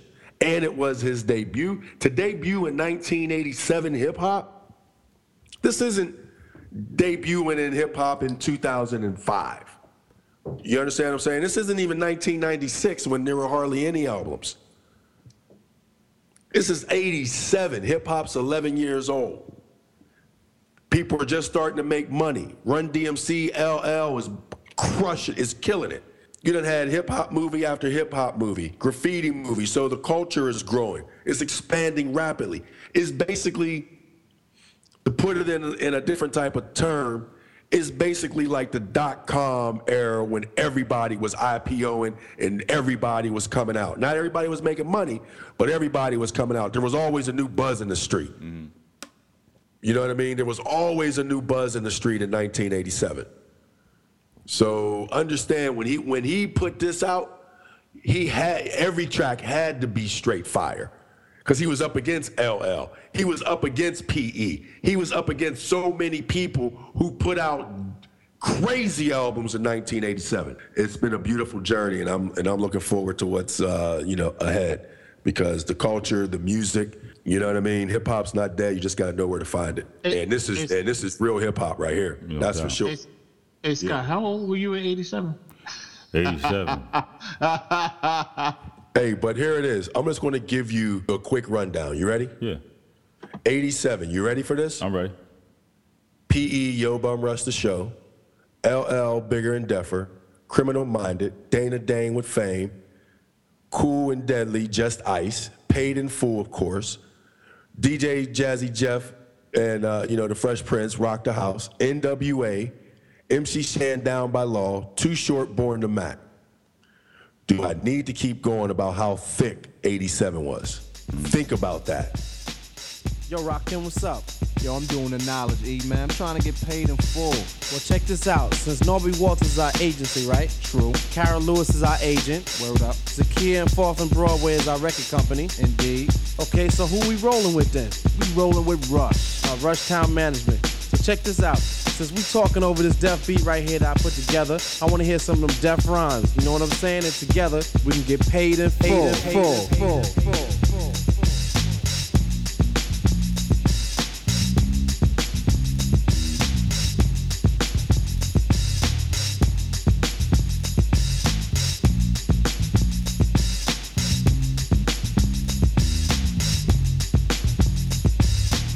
Thinking of a master plan.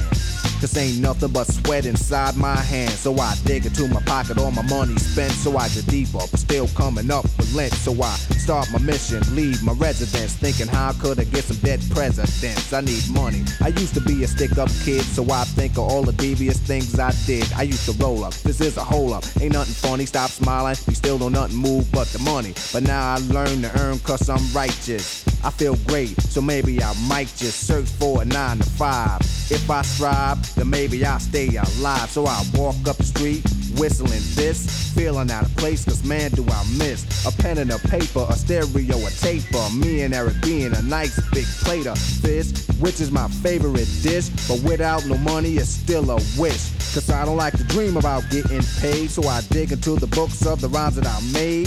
So now to test to see if I got pulled, hit the studio, cause I'm paid in full. Akim, check this out. Yo, you go to your Next girl's track, house and I go to mine. Paid in full. girl is definitely Now, before we even get into this, album.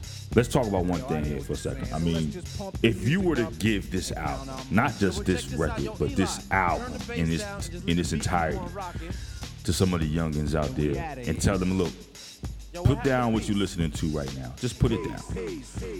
Here, take this CD, take this album, listen to it from start to finish. Come back and tell me what you think. What do you think will happen? You know, it's gonna be a lot of them sitting up there, eh, like, yo, where you get this from? I'm about to use some of these beats. Oh, yo, he's hot. You know, they would sit up there and understand that his lyrics transcend time. So Yeah. they could say, oh man, who was that? You don't know who that is, and you call yourself a rapper? Are you serious? So I think they would take it back and be like, yo, that beat is hot. I'm gonna sample that beat and then sit up there and say who's who's that rapping on it. You know, I need to listen to him some more. So I think they would actually study him, but I I definitely think they was they would sample the beat at this point because I mean, what did everybody else do? Sample beats. So now it's their turn to get sampled. So I think it would be hot to have them listen. For me, man, I honestly think that, uh, like Dead said, I think they would like the lyrics, but I think the beats would be too slow for them. Okay. At least 60% of this album, they would throw the beats away on it. Now, I wouldn't because this is because I understand like where this beat comes from. I understand, you know, the growth of hip hop from when it began to this point, and I was living it. You know what I mean? So for me, this is classic. Yeah. You know what I mean? It's, it's kind of like you, you know, if somebody is a car collector versus somebody who just likes the latest sports car. You follow what I'm saying? The person who likes the latest sports car, they're going to find a lot of things wrong with that classic car. It doesn't go fast enough. It doesn't do this, that, this. You know, they can't listen to their music, whatever. They're mm-hmm. going to find something wrong with it mm-hmm. because they're not into the history of it. They're not into the to the classicness. You know, they don't understand that part of it. Mm-hmm. You know, they're in for the here and now Right. which is which is why you know the hip hop industry is where it is. You know, I mean, you said something the other day where you know you said, "Eh, "Is this by design?" You know what I mean? Is is this all by design? And as to where hip hop is today, and I think we already said a resounding yes, because if it if it wasn't by design, just imagine where the art form could have taken itself if it would have been left to itself just to grow naturally. I think we would have had more artists who would have been speaking on the level of Rakim. Because I think a lot of times, because artists in certain mediums, and this one we're talking about, which is hip hop, they see, okay, they want to make money. So the way to make the money is to sound like this. So they compromise their integrity. You know what I mean? And it's so funny because DMX, who everyone knows to be one of the, if not anything else, no one says DMX is a liar. he's he's very open with who he is. You know what I'm saying? Um, and he was saying that one of his one of the main reasons why he's always followed Rakim and always thought Rakim to be one of the dopest lyricists ever and one of the best MCs and the best MC ever in hip hop. This is his words, not mine. Is because, and this is you know me quoting DMX. He always chose Rob because he said he never compromised his lyrics. So what is he saying about you hip hop artists today? You know, and by compromising the lyrics, you know, that's watering it down. That's, you know, making it more pop, widening the brand as they call it in marketing, how you widen it, you know what I mean? And when you widen something, you're going to lose the authenticity. The recipe has been has been compromised to a large degree. Here's my attempt at to answer the question that I posed to you two. So let me start off by making a statement. So I think the answer to that question, it kind of resides in this right here. So the reason why I think, you know, people like us, when I say people like us, I mean those people who kind of fight for the integrity of hip hop. The reason why we turn up our, the reason why we, you know, turn away from what's playing on the radio, playing, you know, kind of turn our turn our nose up a little bit as to what's what's considered to be hot right now. You know, it's because albums like Paid in Full, records like Paid in Full are what we use as a filter. These records are constantly playing in our ears. You see what I mean? This is the measuring stick. This is this is what we compare everything else against. I don't care if it's not fair. It's just the way it is. And so when we hear bullshit and it comes through the filter that is paid in full, the filter that is criminal minded, I don't know how these songs make it to the other side. My whole point here is I don't understand as someone who who who was a big, you know, follower and lover of hip hop, how you listen to an album like this and how you come up on the other side and start listening to the bullshit that's on the radio right now. I just don't understand how you do it. But um, you know, getting back to the track Paid in Full, um, I think this is one of the most uh, deeply personal records that they ever did. Now, I said on the last track how one of the things I love about Rakim is that he's not afraid to bring you into his world and be honest with you. I mean, that speaks along to what you know John said. You know, DMX said that he loved about Rakim. He wasn't afraid to get personal with you. Paid in Full was personal. Like it. I mean, he he took it to a to a whole different level with Paid in Full. He brought you into his world. I mean, Ra is frustrated about not having any money you know. But you know, Eric B, you know, he came up with the formula, you know, to resolve his issue, and he told it to you in the intro. Dope beats plus dope rhymes will get you paid in full. Now, I'm gonna start off this review of the record with a question: How important was Russell Simmons I mean, you caught that right in the intro. Ooh, you know what I'm yeah, yeah, saying? yeah, yeah. He said, "Yo, Yeah. who who we rolling with? You know, to get paid in full. Who We rolling with Rush. We rolling We with rolling Rush. with Rush. Right, right, You know, from Rushtown Records. right. I look at Rush like the Pied Piper of hip hop because he grew so many different artists, man, up out of New York and helped get them exposure. It's, it was kind of like you ever heard the saying, you know, I'm, I'm, I'm going to get there and I'm going to hold my foot in the door to help as many people get in as I possibly can. Because you figure once him and Rick Rubin, once they got that sound down, let me tell you, man, it was all over from there. I mean, Russell was supremely important. I mean, he scored a shout out on easily one of the most recognizable and personal tracks that Eric B. and Rakim ever did. I mean, they are literally crediting him for for getting them paid. You know, so this right here, Paid in Full, is definitely you know one of the I think one of the most important records in hip hop. Even though it's it's incredibly short, but Rakim gives you the history of how and why he became an MC thinking of a master plan because ain't nothing but sweat inside my hand. He's frustrated. He's got nothing but the sweat inside of his hand. He got no money. He's got nothing. I dig into my pocket, all my money spent. So I dig deeper, but I still only come up with lint. So I start my mission. I leave my residence, thinking how could I get some dead presidents? That right there is probably one of the most important lines in hip hop. Let me tell you why. Thinking how I could get some dead presidents. How many times have you heard reference to money as dead presidents Right. after after Rakim dropped it right there for the first time? Exactly. Exactly. Now, you said something very important, Scott. You said it's a very short cut, right? Mm. But how many times has this thing been been remixed, extended, rolled into something else, flipped and looped? I think this is one of the most looped verse I've ever heard. Mm-hmm. Yeah. this first verse here. Mm-hmm.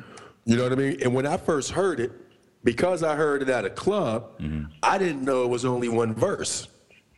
Because how the DJ kept dropping it, bringing it, dropping it, bringing it, dropping it, bringing it, I was like, man, you know. So when I'm listening to it on my cassette tape, I pop my tape out like, wait a minute, it was longer in the nightclub. you know what I mean? It was longer. It, did I get? Mm-hmm. I must have got the short version. You know what I'm saying? I mean, but if I ever wanted to tell somebody everything I wanted to tell them about Jerome Bettis, right? Mm-hmm. I would put on the play in Pittsburgh, his final year where he runs over Urlacher at the goal line. Mm-hmm. You know what I'm saying? That's all you need to see to understand who Jerome Bettis was as a running back.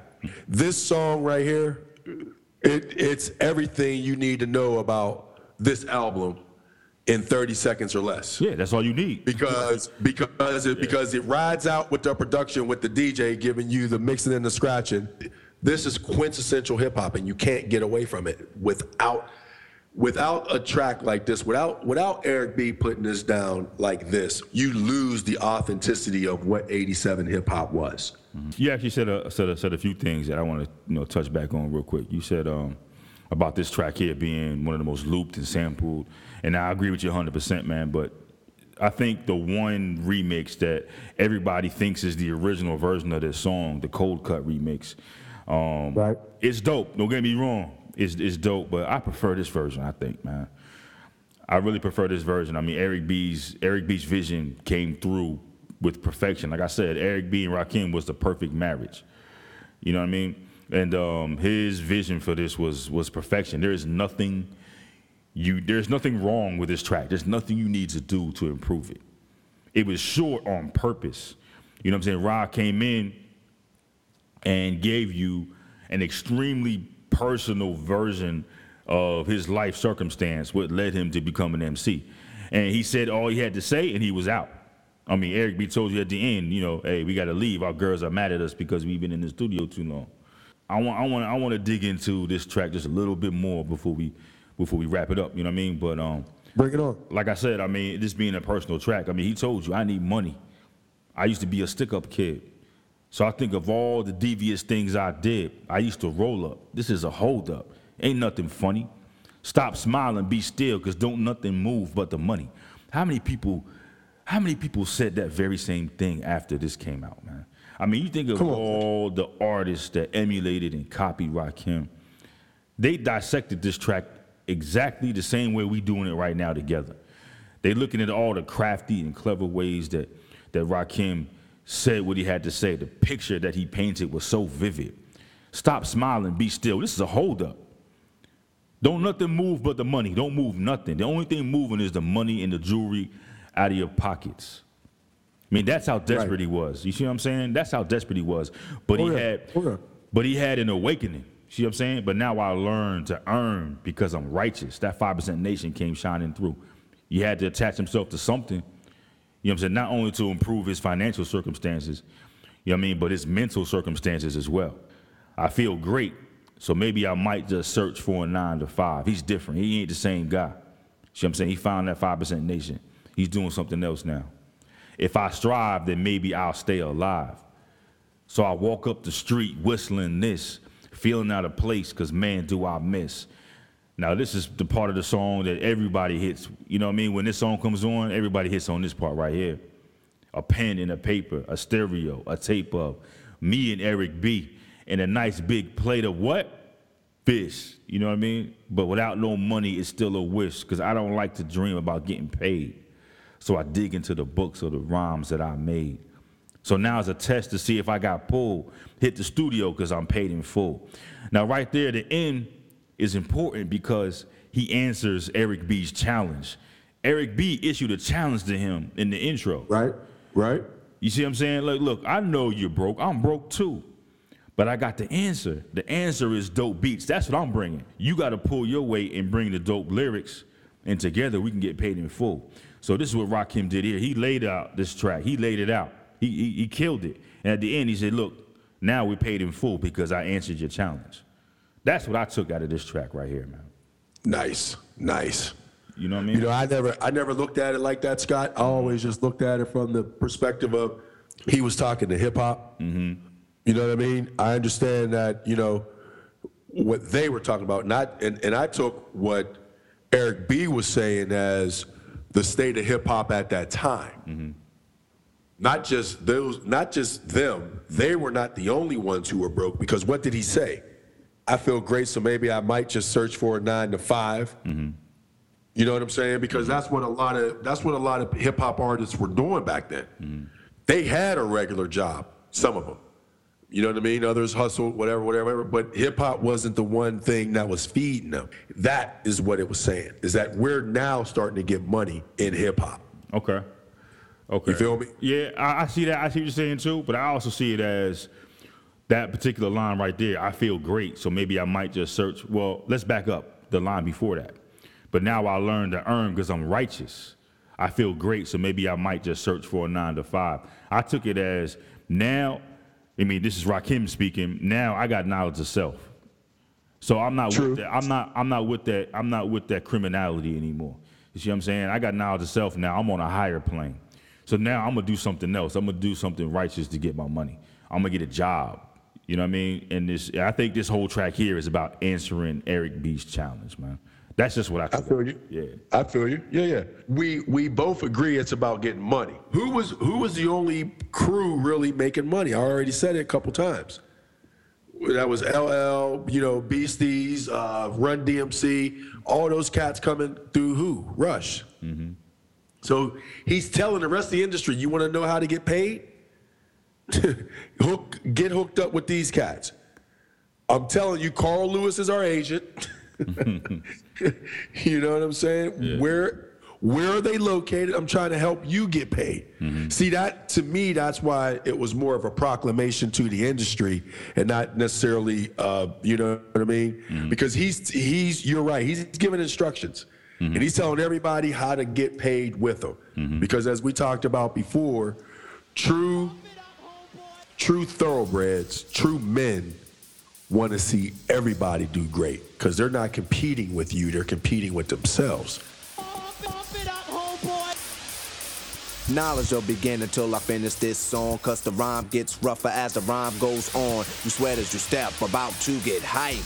Or should you just listen to the man on the mic? You're physically in this with me, but how could you tell if it's meant to be hip hop if you're not mentally as well? Ready to absorb the rhyme that I just poured into the mic, so unite and this won't be so bored. If you just keep kicking, listen to the mix and think you'll sink into the rhyme like quicksand, holes and controls you till I leave. You fall deeper in the style. It's hard to breathe. The only time I stop is when somebody drop and then bring them to the front, cause my rhyme's the oxygen. Then wave your hand when you're ready, I'll send you into your favorite dance, but let the rhyme continue, and so on. And I'ma go on simultaneously, even if I stop. The rhyme remains to be rising to the top, and I came to drop it, catch it and quiz it. It's my topic, universal, cause I move everybody to come by exercising your mind. The coincide is one. Then look around and see how packed the party start to get. I draw a crowd like an architect. The five boroughs react, and all the islands attract, and every state can't wait.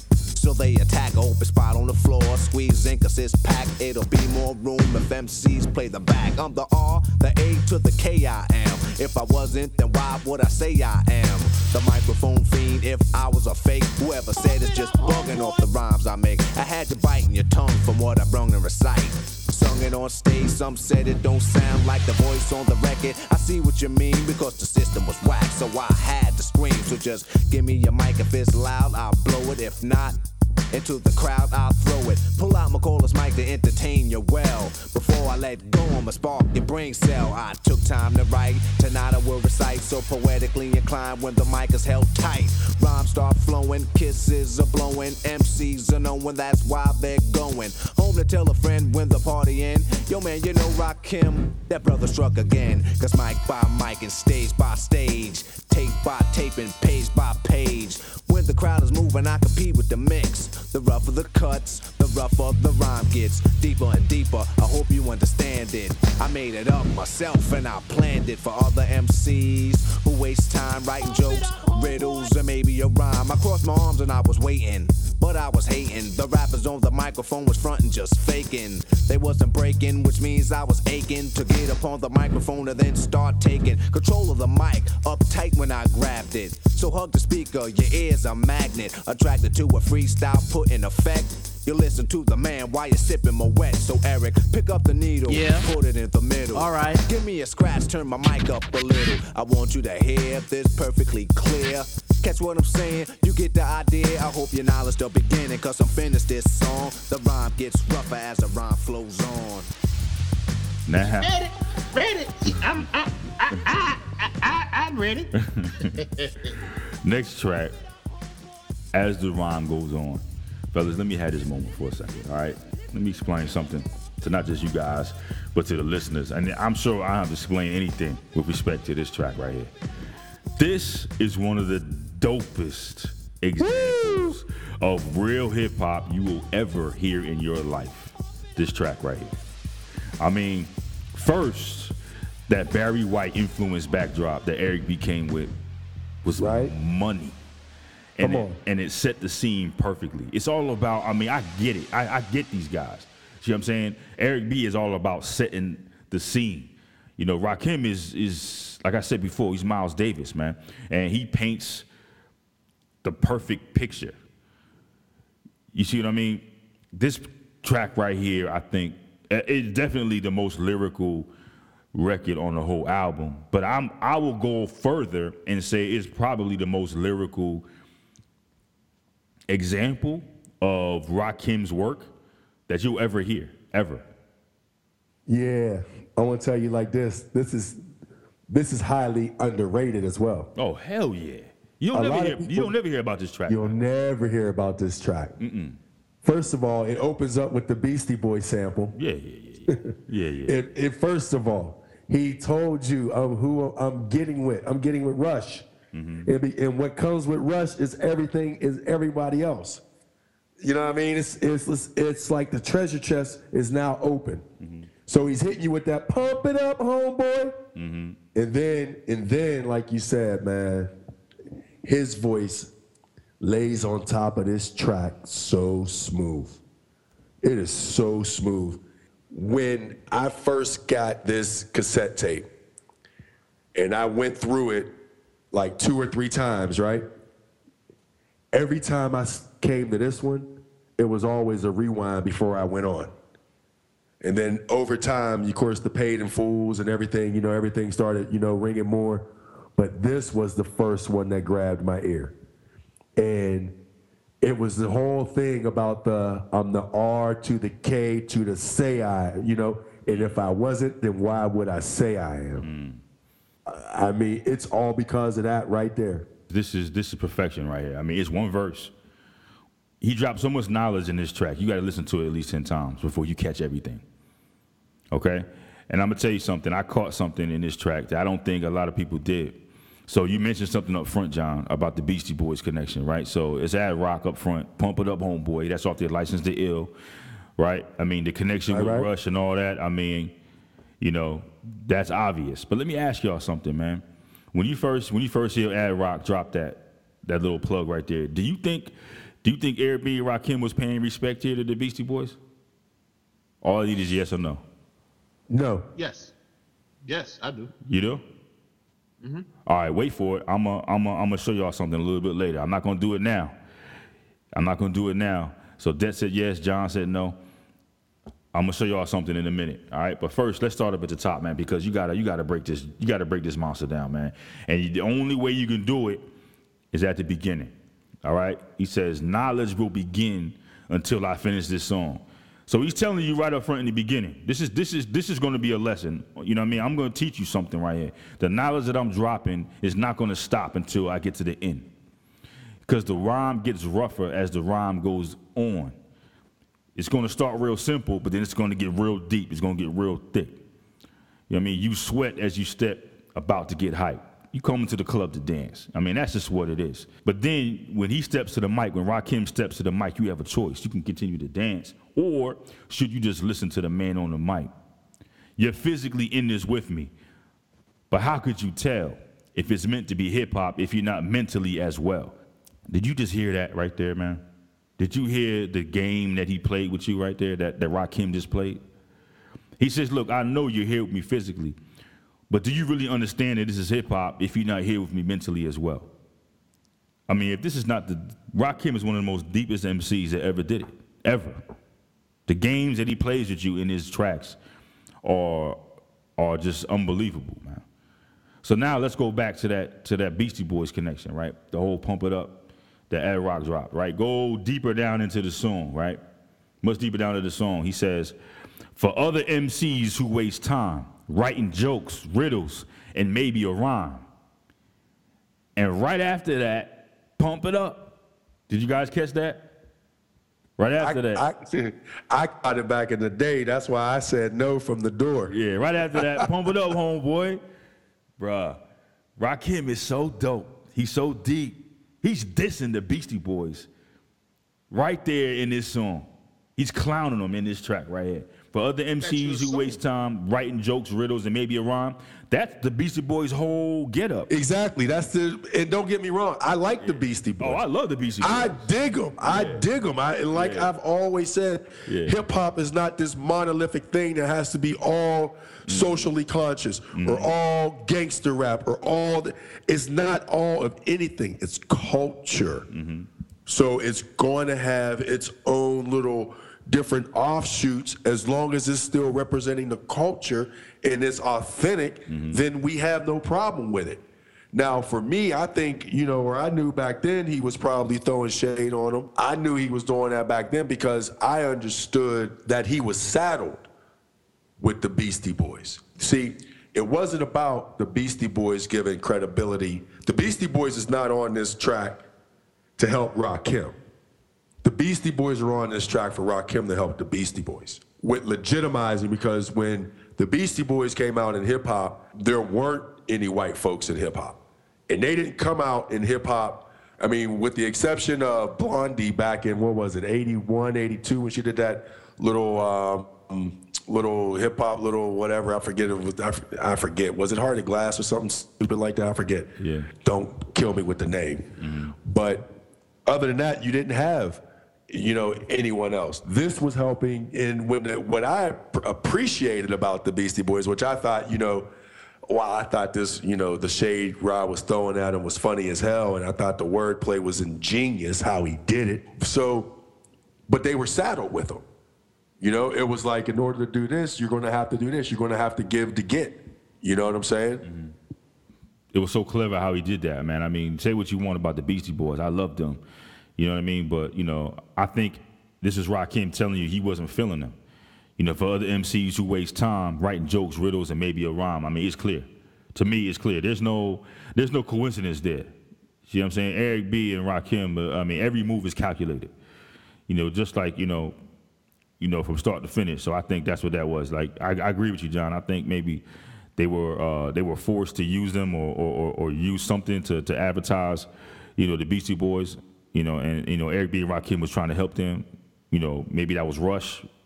You know, asking them to do that. Of course, of course, I mean, of course. know that for sure. Like, nah, we don't. That's just my opinion, and I agree I with ain't you. never. I'm saying I never heard a beef between them back. nah, then, maybe not a beef. Nah, maybe not a beef. nah, it- it's it's it's an artistic thing. Yeah. It's it's it's kind of like it's a competitive thing. It's just like when you know uh, if we, when you go on stage that you're trying to if you go to a comedy club and there's six comedians, you all may be chopping it up before and after. But when you're on stage, you're trying to destroy those other comedians. Mm-hmm. You want the biggest laughs. You want that crowd. You want everybody walking out of there forgetting their names and remembering yours. That's what this is about right here. It ain't. I, I think it was just that natural naturally competitive side. Think about it. 1987. We already. I already gave you 10 names, 10 titans almost. All of them were bangers, and he's a debuter. But to, to go further from what you're saying, Scott, I think he was throwing shade at the Beasties, but not just them. Mm-hmm. Because what did he finish off by saying? I crossed my arms and I was waiting, but I was hating. The rappers on the microphone was fronting, just faking. They wasn't breaking. Talk about why they dancing. You know, all the cats on the stage dancing, all this, which means I was aching to get to the microphone and just start, and then start taking control of the mic and so on how how he ran through there. He's talking about he's standing on stage with his arms crossed. Everyone else out there dancing and gyrating. Mm. They ain't doing all that. Y'all do all that. I'm here to be the lyricist. Y'all want to be freaking Richard Simmons on the microphone? Go right ahead. you understand what I'm saying? I ain't here for that. I'm here to move the crowd, make this money. That's what I'm here to do. Period. I love when MCs respect the essence of hip hop. I love it, man. I, I, I love it, man, and I always harp on it. And I'm sure y'all are tired of hearing me talk about it, man. But let's let's back up a little bit. A I little can bit. never get tired of hearing you talk about that. tell you right now. Let me be clear. Okay, okay, but let's go back up to I guess the middle of the song. He goes, "Before I let go, I'ma spark your brain cells. I took time to write. Tonight I will recite. So poetically inclined when the mic is held tight. Rhymes start flowing, kisses are blowing. MCs are knowing that's why they're going home to tell a friend when the party ends. Yo, you know that dude Rakim? That brother struck again. He's telling you, man, I'm poetically inclined. That's just that's just who I am. I'm Rakim. You know what I'm saying? He respects the the essence of hip hop. Just and, like the, and the essence of poetry. any, that was any- a four count stanza. That was a four count. Each stanza was four counts. Right. Go ahead, man. Nah, I mean, you said it right there. I mean, he understands the structure. He understands meter. He understands time. And the way he puts it together, nobody else was doing it that way. The way he structured his his rhymes, it was crazy, man. It was crazy. I mean, I just can't say that enough. Universal. Because I move everybody to come. By exercising your by exercising your mind, you'll coincide as one. You look around and see how packed the party starts to get. I draw a crowd like an architect. The five boroughs react, and all the islands attract. You know what he meant with that?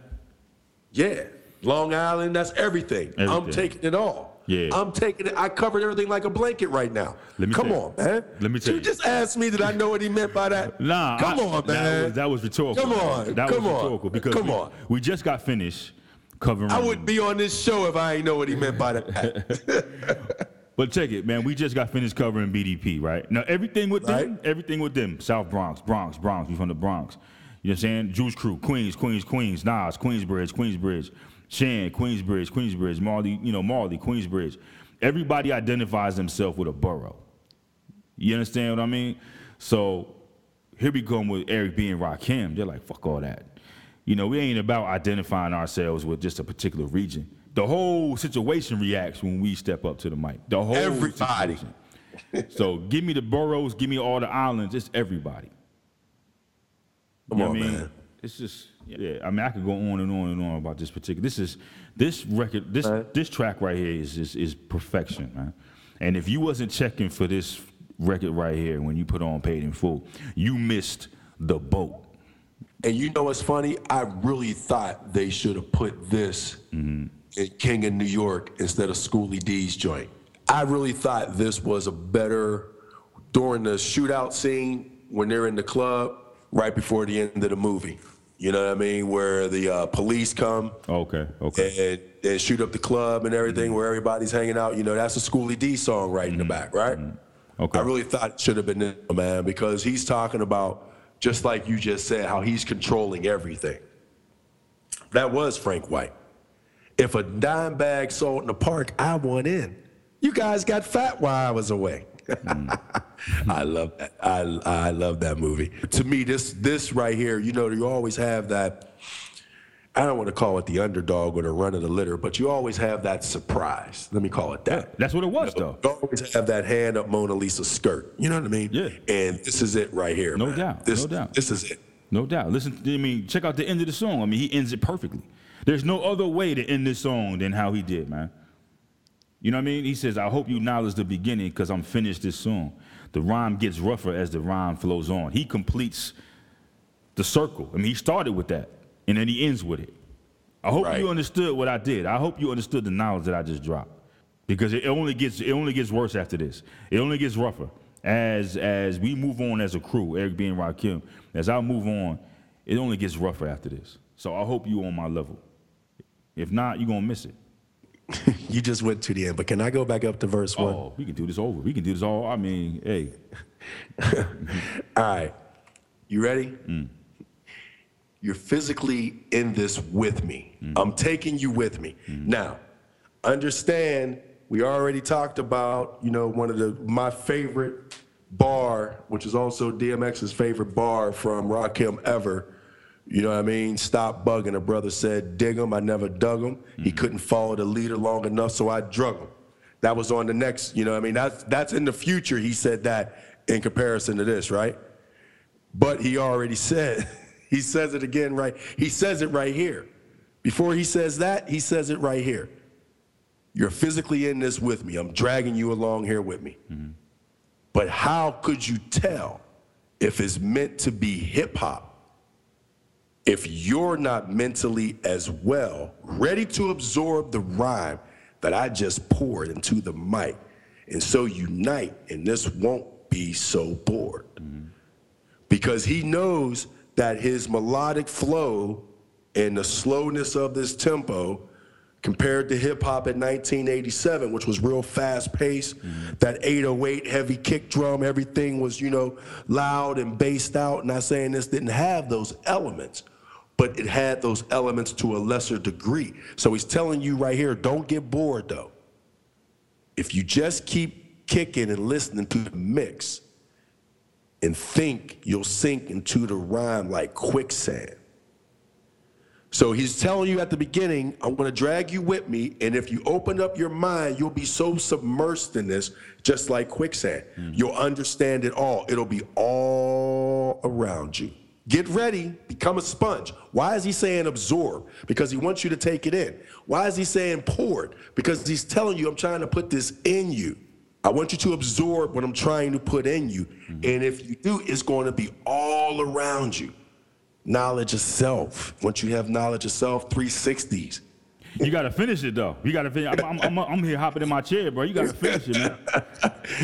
You gonna finish it? You want me to finish it? So go ahead and finish it. So he goes on to say, holds and controls you till I leave. You know what I mean? Then he goes, you fall deeper in the style, it's hard to breathe. The only time I stop is when somebody drop. And then bring him to the front because my rhymes, the oxygen. Come on, man. I don't even know what to say, man. Come on, man. I don't even know what to say. I'm, just, I'm over here rubbing my eyes because I don't really, I don't even know what to Come say. on. Come on, man. And when you step from verse one Mm-hmm. and we got so deep into verse two and then we were finishing off, I was like, we got to go back. We can't leave the money on the table. Mm-hmm. Can't, that's the money right there. I mean, I don't think you'll ever find. Come I- on, man. I don't think you'll ever find a clearer example of an MC telling you how dope he is and how next level he is and how much better he is than you.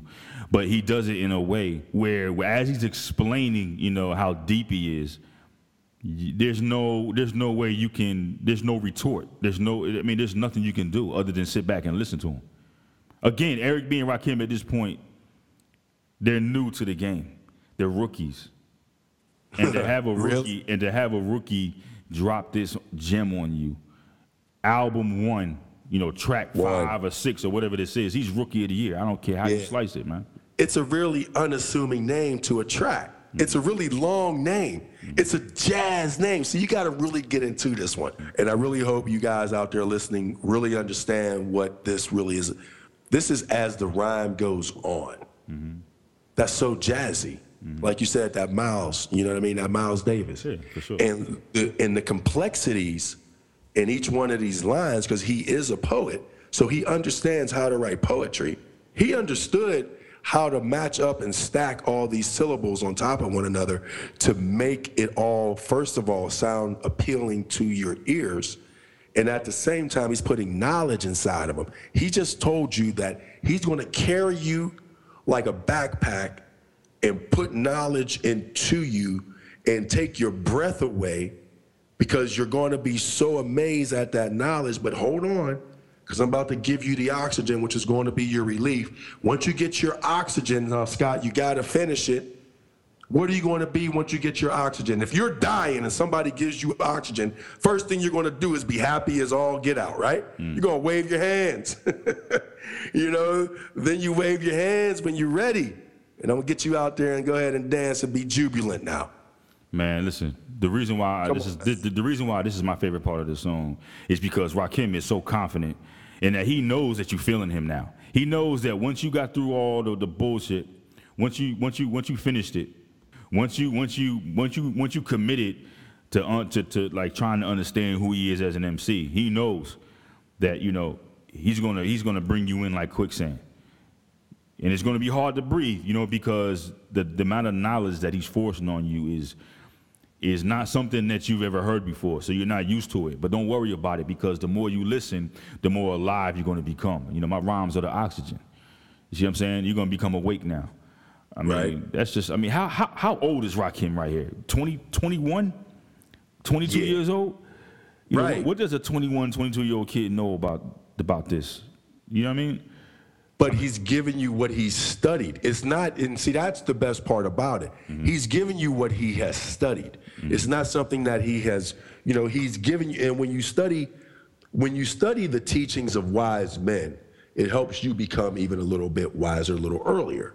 If you start studying Socrates and Plato at the age of five, by the time you get you know, older, you're going to have a better understanding than somebody who studied it when they're in their when they're older in life. And the reason why is because there's a certain point in time when information is called getting imprinted on you. When you learn certain spiritual things at a very young age, like he did, you know what I mean? It creates because you're learning from a higher level of wisdom is going to create a more wiser person earlier on in life. You know, he's a very read, very learned individual. You know what I mean? Because these, because how he's breaking down these stanzas, he puts this in the middle of this long run-on sentence. I don't see one period. This is the one long ass run-on sentence. It is poetry in motion right here.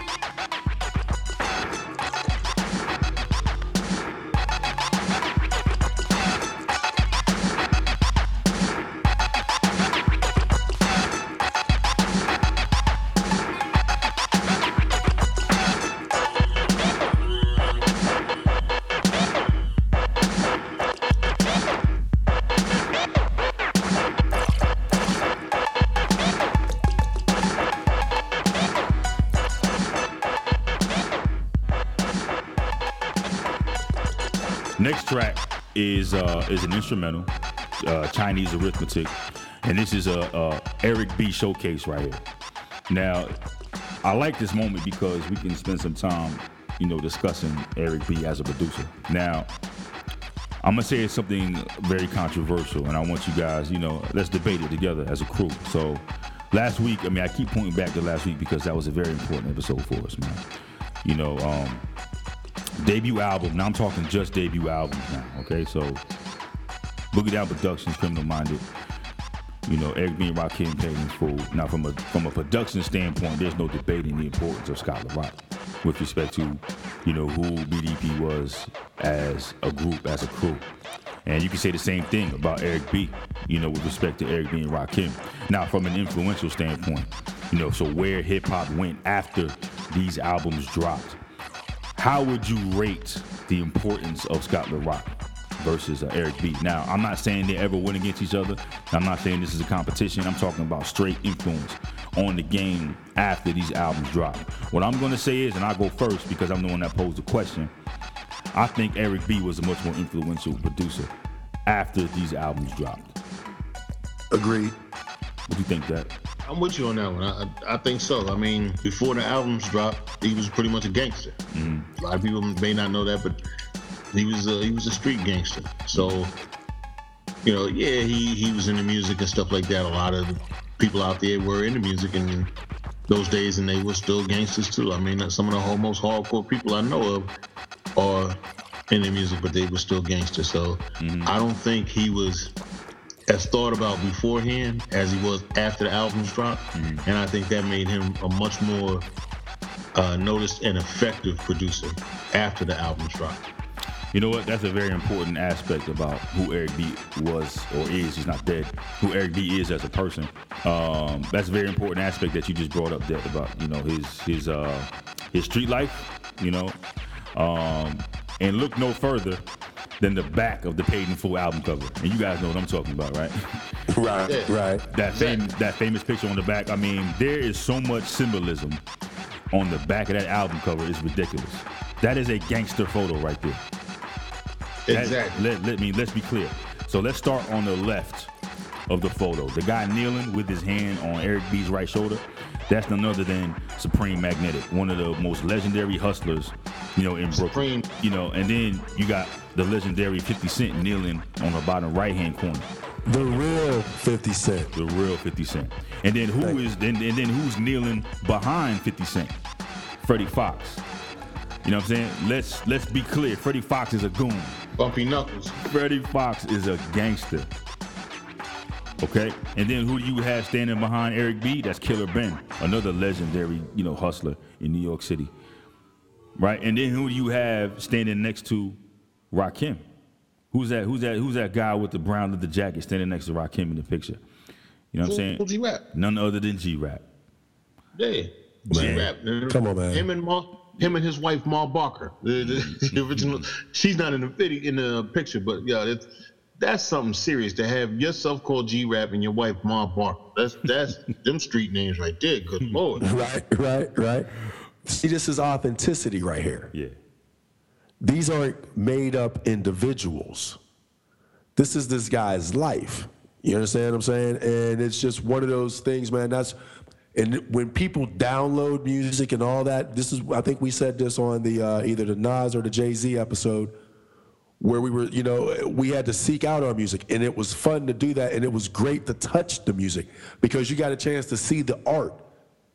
You're not going to see the back of the album cover if you download it. Y- You're you're not going to know this what we're talking about with respect to Eric B. Yeah. Because all you, all you did was download a song. Agreed. Agreed. And as far as hip hop album covers go, I don't care what you say. There's nothing more hip hop than the back of that paid in full joint. That is hip hop to the core. That picture on the back. All of those dudes are certified hardcore street dudes. Mm-hmm. All of them. What wasn't no wasn't no shame in 50's game. They let you know I stick you up. Mm-hmm. That was one of them like blink your eyes, you die in the dark. They took one of his boys to actually take him out because, you know, he, his name was that big in the streets. Yo, that that picture that picture right there is official. That's that to me is like the black mafia picture right there. Yeah. I mean, you go back and look at the old pictures Right, of like, right. you know, you go back and look at them old pictures of Jesse James and, you know, Frank James and their crew. There's so much symbolism in those pictures. It's the same thing with that one, man. I mean, that picture was taken. It was the position of those people in that picture is was considered very carefully, right? That was that was a that was a Oh no, that wasn't by chance. Nah, nah. Eric B and Rakim in the middle. You know what I'm saying? Supreme Magnetic with his hand on Eric B's shoulder. I mean, there's there's some He's message. connected. There- They're yeah. connected. Yeah, there's some messages They're being sent. connected. Right. Yeah, they're Right. connected. Right. There's some messages being sent And- with that. And pointed out, first time you ever seen the R with a smirk, smile, or showing teeth on his face at all. That's the truth.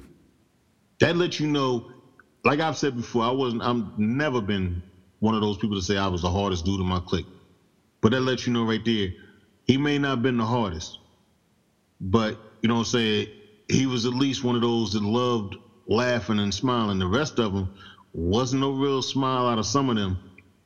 Mm-hmm. You know, Eric B, you look at Eric B, Eric B had the same face no matter what he did. Eric Yeah. B probably eats sandwiches Yeah. looking like that. He probably buys Yeah. clothes looking like that. He Yo. just Yo. Eric B probably have sex looking like that. That same look on his face. Eric B just he don't change. Eric B probably opened Christmas presents on Yo. Christmas Sunday with that same look. Never said he was happy. Look at the presents like yeah, this is nice, and just kept it moving. That's it, right there. I mean, much respect to him. I mean, the traditional boom bap sound of the 80s was present in his production. I mean, even, you know, track number two, you know, on this particular album right here was the other, you know, uh, instrumental track, Eric B's on the cut. I mean, he followed the formula. You know what I mean? The kick and the snare is present. That boom bap is there. But with Eric B, man, I mean, I can't put my hand on it. There's something else going on like his vision, like the way he introduced other melodies, other samples. I mean, you got the the Barry White that was in, you know, um, as the rhyme goes on. You know, Right, You, got right. my melody. You know, I ain't no joke. There's something else that's complementing that boom bap, and that's what I meant with respect to how he influenced like the Pete Rocks. You know, the Primos, the large professors. You know, I mean, there's there's definitely you know influence there that's going on. And um, you know, that's really what I wanted to to come through with respect to how we discuss Eric B here and what his legacy, you know, contains. I mean, he was one of those most influential producers of all time, I think, and who he helped birth after this. Let me ask y'all a question, man. I'm not trying to be disrespectful here at all. I'm not. I love Eric B as a producer. I think he's one of the greatest of all time. I mean, his ability to pick loops and choose melodies and inject them into his songs is unprecedented.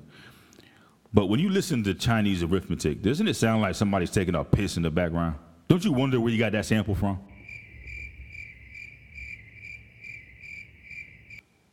I don't I don't listen to that many people take a piece. So I mean, you know. I mean, but you that's do. how you feel. You do. You know what I mean? You Yeah. know what it sounds like, though. I'm just making sure ain't nobody watching. That's what, you know what I'm saying. I, I got my my head is on swivel at that point. Even in my own house, like, well, somebody might bust through the front door, like, gotcha. Mm-hmm. Nah, mm-mm. I will. I will be honest. I did at one point think that, but I didn't want to answer because I wanted you to get the crickets like I got last episode. Put Man, I mean, yeah, I mean, it definitely sounds like some sort of pouring water. And I thought it, you, you know, 87 household, everybody had one of those little uh, Chinese what, though, little John? garden, little water fountain joints. you Oh, know what I'm saying? yeah. John, you know what though? You know, were right. one You of the were right just now. But I mean, the reason why I brought that up, though, man, is because I mean, in, you know, trying to explain myself now.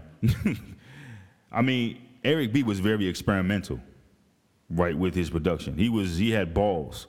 You know, he he, he wasn't afraid to try different things. So I think I think that's what this was. All right, all right. Eric B had courage to try different things. You know, I, and, and honestly, I think that's what this track was. This was something different right here. It nothing really sounded like this. which is why it stood out. Don't forget it came out in the summertime. Mm-hmm. You know, what I mean, this this dropped in the hot of July. They knew what they were doing. Mm-hmm. Yeah. and I, and this may have just been a little bit of that experimental with the Herbie Hancock sound. Mm-hmm. Yeah. You know, you know, Rockit. So I think that's where he was going with that. Okay. You know, when when I heard Chinese arithmetic, that's who I first thought of was Herbie Hancock. Make, make, make 'em, make 'em clap to this. to show our appreciation for your support. Make, make, make 'em, make 'em clap to this. Thank you, DJs.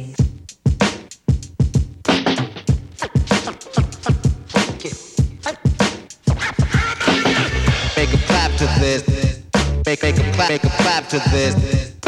Make 'em, make 'em clap to this. Make, make, make 'em, make 'em clap to this.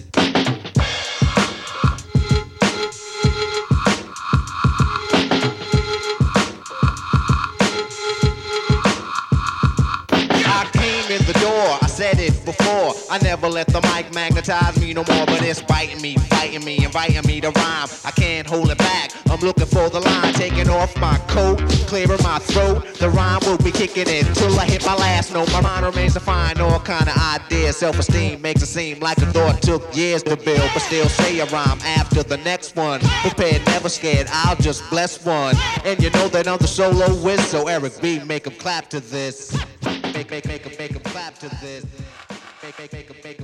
Now this feeds right into what we just said about Eric B on the last track. I mean, his experimentation in production shines through. I think more than any other on this track right here. This is the first time you really heard Eric B and Rakim together as a crew.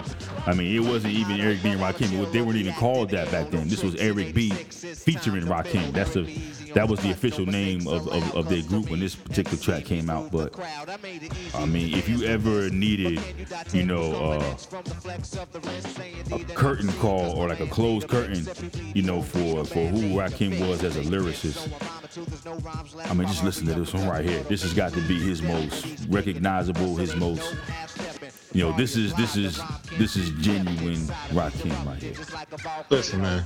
When this beat came on at the party back then, and especially in the hood projects, wherever wherever I was at, you know, back then in, in Jersey. Mm-hmm. Man, listen, this everybody threw their hands up on the floor. It was it was on this one right here. Just that beat that came on. That right there, just that first part, ba-dum-dum, uh, that that mm-hmm. beat. This is my favorite on the album, right here. This one right here. This kept your head bobbing. Well, I like it. I think that's my favorite part of the whole of, of, of verse one right there, how he opens it.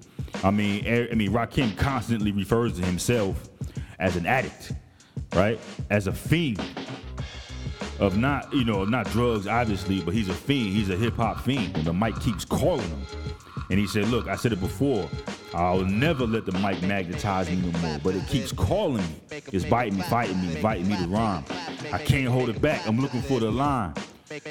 I mean, he's just he's he's telling you. I mean, he's discussing it like he's a like he's a drug addict. So This I mean, right here, this this song is a drug to me right now. It's got me having flashbacks to, to being at the party. I'm I'm literally in my head seeing all the, the t-shirts that everybody wore back then. And you sit up there, you see the the uh, crew names on the back. I mean, some of my boys just two. It was only two people in their crew, and they called themselves just two. DBL down by law, even though you know on the slide we called them dark, black, and lonely, but it was it was what it was. I mean, you see the crews out there, GQ, slide, slide, slide guy You're crew. stupid. You're stupid. The You got issues, man. Yo, it's just every we everybody had their little crews. I mean, this is sending me into such a flashback. Everybody had their crew all around the party, and this song came on. Your hands went up, and it was just like, yo, clap your hands to what he's doing. It's just, just it was just done. I love the way it opened, man. Now, what what's the first thing you hear? They say thank you. Thank you for your support. It's a female's voice, remember? Yeah. So when you hear that, to me, this is the celebratory song. This is this is our victory lap. We know we did it. We know we did it. You know what I mean? And he takes you all the way through this victory lap. Yeah. And I love towards the middle bottom part of, of verse two, say indeed, and I'll proceed, cause my man made a mix. If he bleed, he won't need no band-aid to fix. His fingertips sew a rhyme until there's no rhyme left. I hurry up because the cut will make him bleed to death. But he's kicking it cause ain't no half stepping. The party is live. The rhyme can't be kept inside. It needs erupting just like a volcano. It's hard for me to, without just jumping up and down right now, losing all the wind in my body, thinking about all the times I've screamed that out in the club. Hmm. From that point on through the rest of the jam, man because he's saying that my DJ is so is so deaf that even if he even if he cuts himself, he'll heal himself just by the way that I'm able to rhyme over top of his beat. But he's going to keep going because I'm going to keep going because we're competing with each other. There ain't no half stepping. Even if we get a little tired, we're going to keep going. We're going to keep pushing forward. He told you in the, he told you in verse one about the self-esteem part. Oh, can I talk about that for a second, man?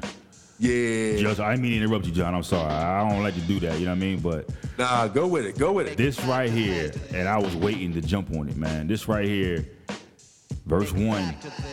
I mean, perfect example of how complex Rakim is. I'm not talking about from a message standpoint. I'm talking about from a structure standpoint. Do you see how he put that line together right there? Right? I Of mean, course. back up, back up before the line before that. That's where he sets it up. Yup. My mind remains refined, all kind of ideas. Self-esteem makes it seem like a thought took years to build. How you put a, a, a line, together, you can't do it no better than that.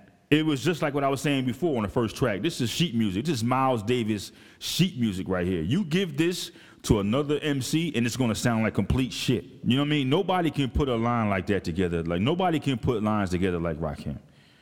I mean, it's like math. It's like math, and he's the, you know, and he's, you know, he's the supreme mathematician. That right there is is is math. That's mathematics right there, in line with the beat, and the time that that Eric B laid out for him. How he put that together is just genius. No doubt, man. No doubt. But I'll say a rhyme after the next one. Prepared, never scared. I'll just bless one. And you know that I'm the soloist, so Eric B, make him clap to this. Come on, man. No doubt, man. That's it. That's it. No doubt. perfection. Because to me, MC means move the crowd. Mm. Stop right there. I made it easy to dance to this. Because to me, because to me, you know, you you know I had to go there. Oh, to killing me, to me, to me, listen, there's your opinion, there's his opinion, and then there's my opinion. Mm. To me, MC means move the crowd. Mm. So you know who he's talking to right there, right? Yeah. Yeah, yeah, yeah. But you got to back up though. You got to set that up though. You know what I mean? You got to set it up. Well, I well I wanted to well I wanted to serve and volley with you. Okay. I'm about to knock this out of the park for you real quick. No, no, no. Serve and volley for a minute. Come on. Come on. When did he give you the instructions on how to do this? He gave you the instructions. You remember that? He gave you the Yes, sir. instructions. The first instruction was ain't no mistakes allowed, right? The second instruction was you got to put it together. He put it Exactly. together right here. But back up to that first line. Eric, be easy on the cut. No mistakes allowed. He's repeating the instructions for you. Right? He's already established that he's the God MC. This Rakim Allah right here. Then he goes on to say, because to me, who is he? He's the God. He's the God MC. So his opinion not only is important to him, his opinion is important to everyone. He's the God MC. He's speaking right now. Because to me, MC means move the crowd.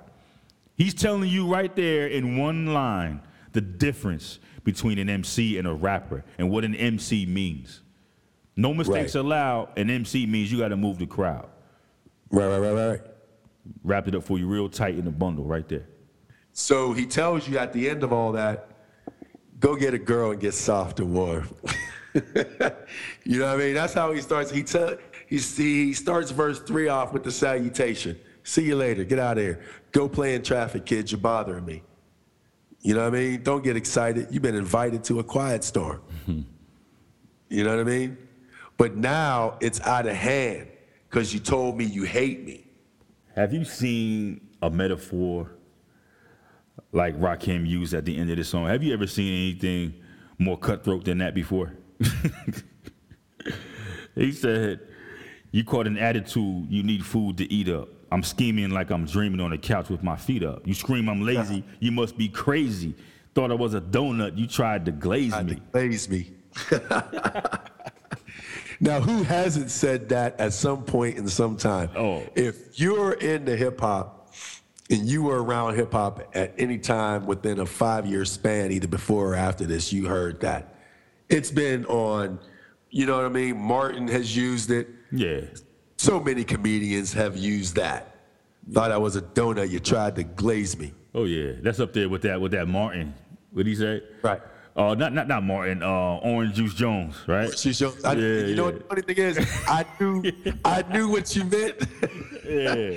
When you said Martin, I knew you meant Orange Juice Jones. Oh my! but yeah, yeah, yeah, yeah, You're yeah. just a squirrel trying to get a nut. Get a nut. it's my world. Silly rabbit. Tricks are for kids. This is up there with that. You know what I mean? I ain't gonna lie. I've used it myself, but I used it a different way. Uh-oh. I said it there. Somebody, somebody said it there, said something slick to me one day. I said, listen, I got a donut maker at my house. And it was like, the hell is that? And I was like, that's that 12 gauge. That's like, I'll glaze you. I'll put a hole in you and make you a donut dude, if you want it. Uh, yeah. That Mossberg. Hmm. But yeah, man. You had me sitting here talking like private power. Look at you, the way you slide right into stupid, yeah. You stupid. Lubricated just just nice. The slide is so smooth. Quick bolt action. Yeah. Don't be dropping full metal jacket lines in this, man. Yeah. Don't be dropping them in. Choke yourself. Lean forward and choke yourself. But um, what I want to say about this track, man, is uh, this is the signature Eric B and Rakim track. I mean, I don't care what record you're talking about in their catalog. I think between this and probably Know the Ledge represent signature Eric B and Rakim tracks. So you're saying this is their Motown. This is their sound. Yeah, I mean that's my opinion. I think this is their signature Yeah, yeah. track right here. Nah, I can't go along with that. But I, you know, I, I hear can, you, but I can't. I can, I can go along with that because you know what? That's what took me a minute to answer that. Seriously, because I had to play a bunch of them in my head. I think this is their. I think this is more so their style, their tempo. Um, but yeah, so I can say this is yeah.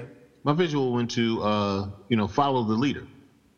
So I feel you on that. I'm, I feel you I'm on that. comparing both songs, and I'm like, no, there, there was a different energy on "Follow the Leader" and a different beat style than it was on, Yeah. you know, Eric B for President. So that's why I said I can't say that it is, you know, this is that, uh, uh, you know, their their Motown right here. I can't say that. So now, do I feel they had, you know, certain songs and certain albums that stood out more than the others? Yeah. But this one to me, yeah, definitely stood out. And then let's let, we go to the next one, which is, you know, you got to follow the leader. You got, uh, you know, even on this one, microphone fiend, you got a lot of stuff that that stands out for them. So I can't say this was their Motown. And another reason why I can't say it is because they only had, what was it, three albums, three, four albums, and and it was over after that. So it's like, if they come out with another yeah, album, their run was short. Yeah. yeah, and and they got another album coming out or something like that, then okay, boom.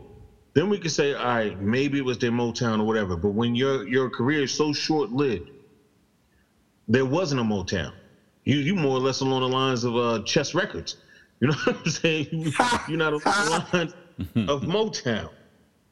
You're stupid. Nah, I was saying Motown the aspect of there's a certain style, there's a certain, you know what I mean? There's just a certain je ne sais quoi. There's just a certain thing, you know what I mean? So when I think about Eric B. and Rakim now, for me, because I love hip hop so much, I do think about their entire catalog, of course, but that first two second glimpse is, you know, these first 15 words.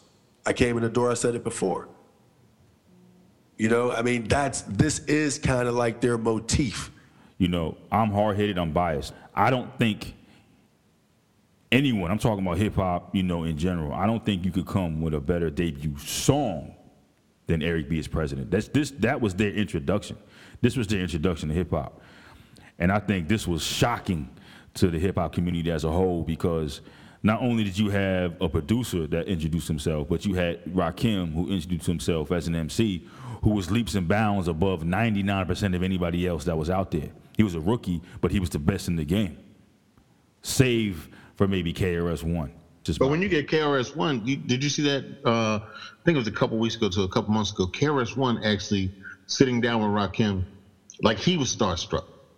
You know what I mean? respect. So, so that respect right there shows you, man. Listen, KRS One is a teacher, but also Rakim, he considered Rakim a teacher and, a, and you know, a, a great respect. So most.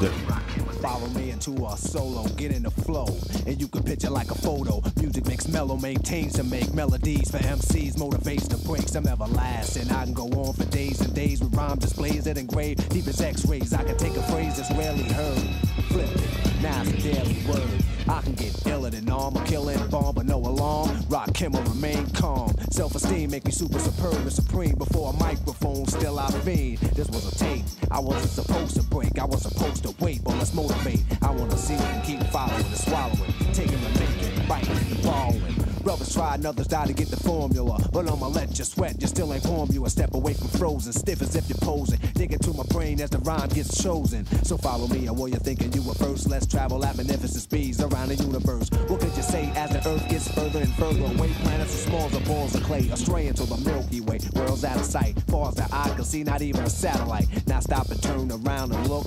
As you stand in the darkness, your knowledge took.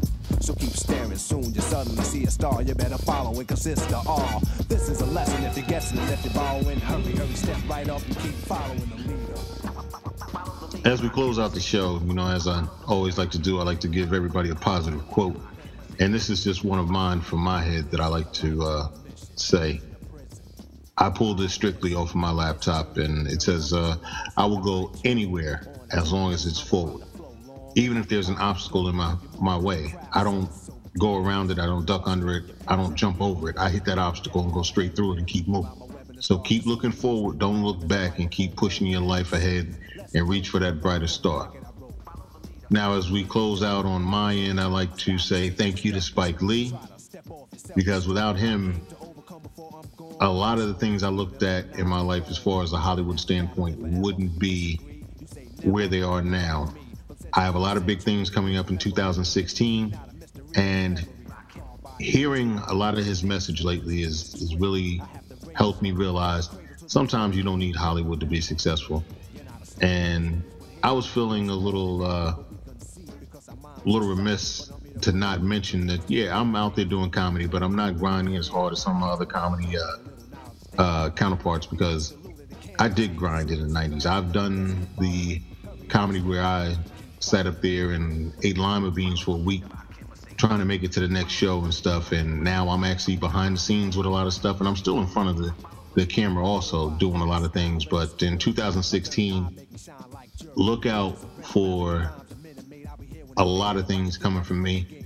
I can't explain or can't state what they actually are but there is, or at least three projects that i'm working on that will be released in 2016 so keep an eye on the lookout for them.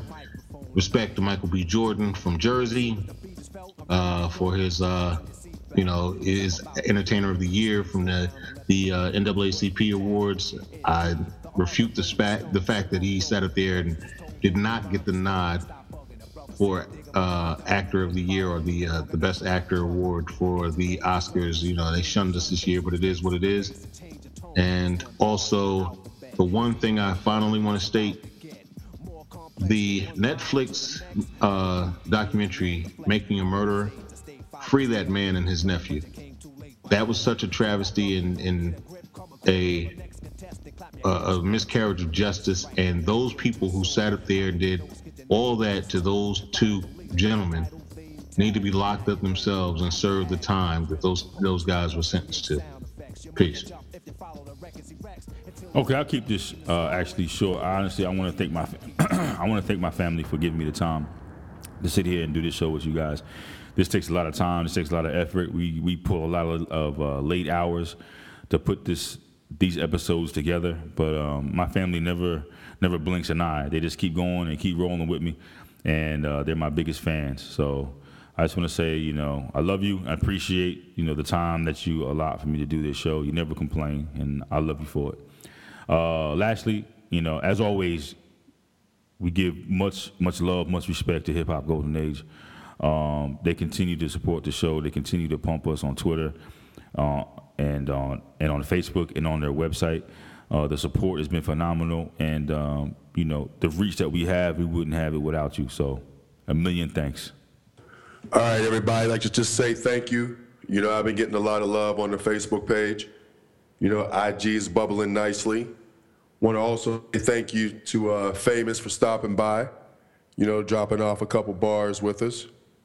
And also want to give a shout out to, uh, you know, you guys, y'all know me. It's the simple pleasures in life. and uh, one thing I do like to do when I'm back in Pittsburgh is stop around different spots and eat a little bit. And the latest, my latest, greatest find is uh, Pittsburgh Pizza and Grill. Uh, it's actually my uh, cousin's spot. It's at 918 Main Street, Pittsburgh, PA. Their phone number is 412-784-1236. And uh, the food, man, Scott, let me tell you, this is my cousin. This is her kids and her mom, full bred Italian. Full bred Italian. Mm. And the food, man, she used to make these marinara and meatballs, man. Oh my goodness. I mean, I used to just, you know, when I think about my Aunt Kathy and I think about, you know, that side of my family and everything, it's just like, you know, just visions of so many different sausage and peppers. Just, it's just delectable, man. I know we're a hip hop show, man, but you know, we, I like to eat. You like to eat, Scott? Oh, you know that. Look at me. And you know, every time we go to Pittsburgh, I'm always taking you somewhere to eat. You know, we're always in the strip and by somewhere down there, you know, or out in Coraopolis over at Big Shot Bob's. You know, Jamie Battles' a spot. Remember we went there that one time? No doubt. No doubt. Yeah, yeah, yeah. You know what I mean? He, uh, you know, has a, they have a nice little situation over there. But um, and they opened up a new one in this area called Carnegie too. You know, it's kind of crazy. Every every everybody's back in Pittsburgh making restaurants because every time I come through, is all I do is breathe and eat. I come out of Pittsburgh, man, after a weekend of being there, and I gain like ten pounds. It seems. But um, but yeah, you know, again, thank you to Famous. I also want to say thank you to all my family and friends who uh, have really been, you know, very supportive as my family and I went through the passing of my father. You know what I mean? Everybody was extraordinarily supportive about that. Um, you know, I saw a lot of different people, and uh, you know, it's definitely just another aspect of life. I just want to say thank you for that, and I also want to thank, say thank you to our followers on the Facebook fan page or on the Facebook page.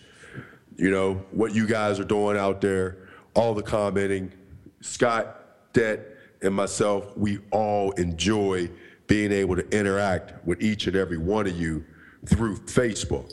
Uh, we also want to start interacting with you guys on Instagram as well as Twitter, you know, because the bigger we make the light, the more the light can shine on what the real hip hop is. And the more also the light can just burn out what those weeds are. You know, so we can take the industry back to what the consumers and what the real culture of hip hop is all about, which is just inspiring, uplifting, and just telling us, just being socially conscious through the music. You know, so again, I want to thank everybody who's uh, bigging up the Light podcast. We definitely appreciate it. We definitely appreciate all the we definitely appreciate all the love. Keep keep sharing us with all your friends and uh, just keep giving us feedback as well. Three minus four. Sip the juice, I got enough to go around. And the thought takes place uptown. I grew up on a sidewalk while on street talk and then taught to Hawk, New York. I go to Queens for Queens to get the food from Brooklyn. Make money in Manhattan and never been tooken. Go uptown to the Bronx and boogie down, get strong on the island, recoup and lay around. Time to build my juice back up. Pop stack up, suckers get smacked up. Don't doubt the clout, you know what I'm about. I focus off, knocking it out, shaking them up, waking them up, breaking them up, breaking them up. Standing on shaky ground, Let's see if I know the ledge.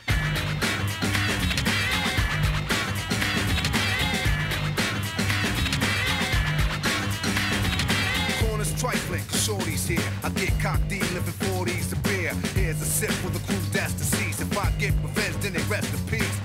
Somebody gotta suffer, I just might spare one. And give a brother a fair one. Stay alerted on fees. And I do work with these like Hercules. Switch to southpaw, split your right jaw. Smooth, but I move like an army. Bulletproof down, case brothers try to bomb me. Putting brothers to rest like Eliot Ness. Cause I don't like stress. Streets ain't a place for innocent bystanders to stand. Nothing's gonna stop the plan. I'll chill like Pacino, kill like De Niro. Black Ambino, die like a hero. Living on shaky ground, too close to the edge. Let's see if I know the ledge.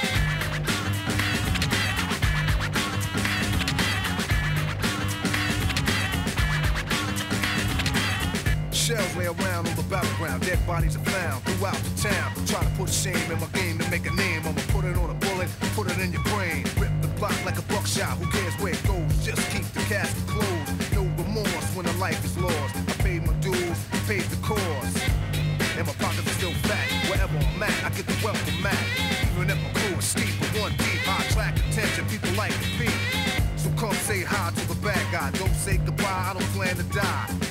Cause I get loose, and I got troops. And crazy juice, in control of many, like I am Tola Khomeini. Hang out with Smith West, don't try to play me. I'm at war a lot, like on war Sadat. But no war in the shop, my gun is warm a lot. When I cook beef, the smoke will never clear. Areas in fear, but this here's severe. Living life too close to the edge. Hoping that I know the ledge.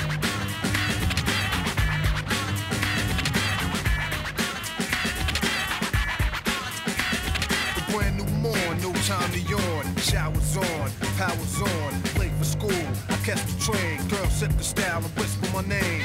I push up like an exercise, check the intellect and inspect the thighs. Select the best one, pull it to the side, keep her occupied for the rest of the ride. Read up on my resume, she know already cool. Just meet me after school, we can moan and groan until your mom's come home. And you'll be calling me Aldo Capone, sweat me. She didn't wanna let me loose, come get me. As if you wanna sip the juice, the streets me. So I take my gun off safety. Cause a lot of us hate me coming out of the building. They set me up, sprayed with automatics, they wet me up. In the puddle of blood, I lay close to the edge. I guess I didn't know the ledge.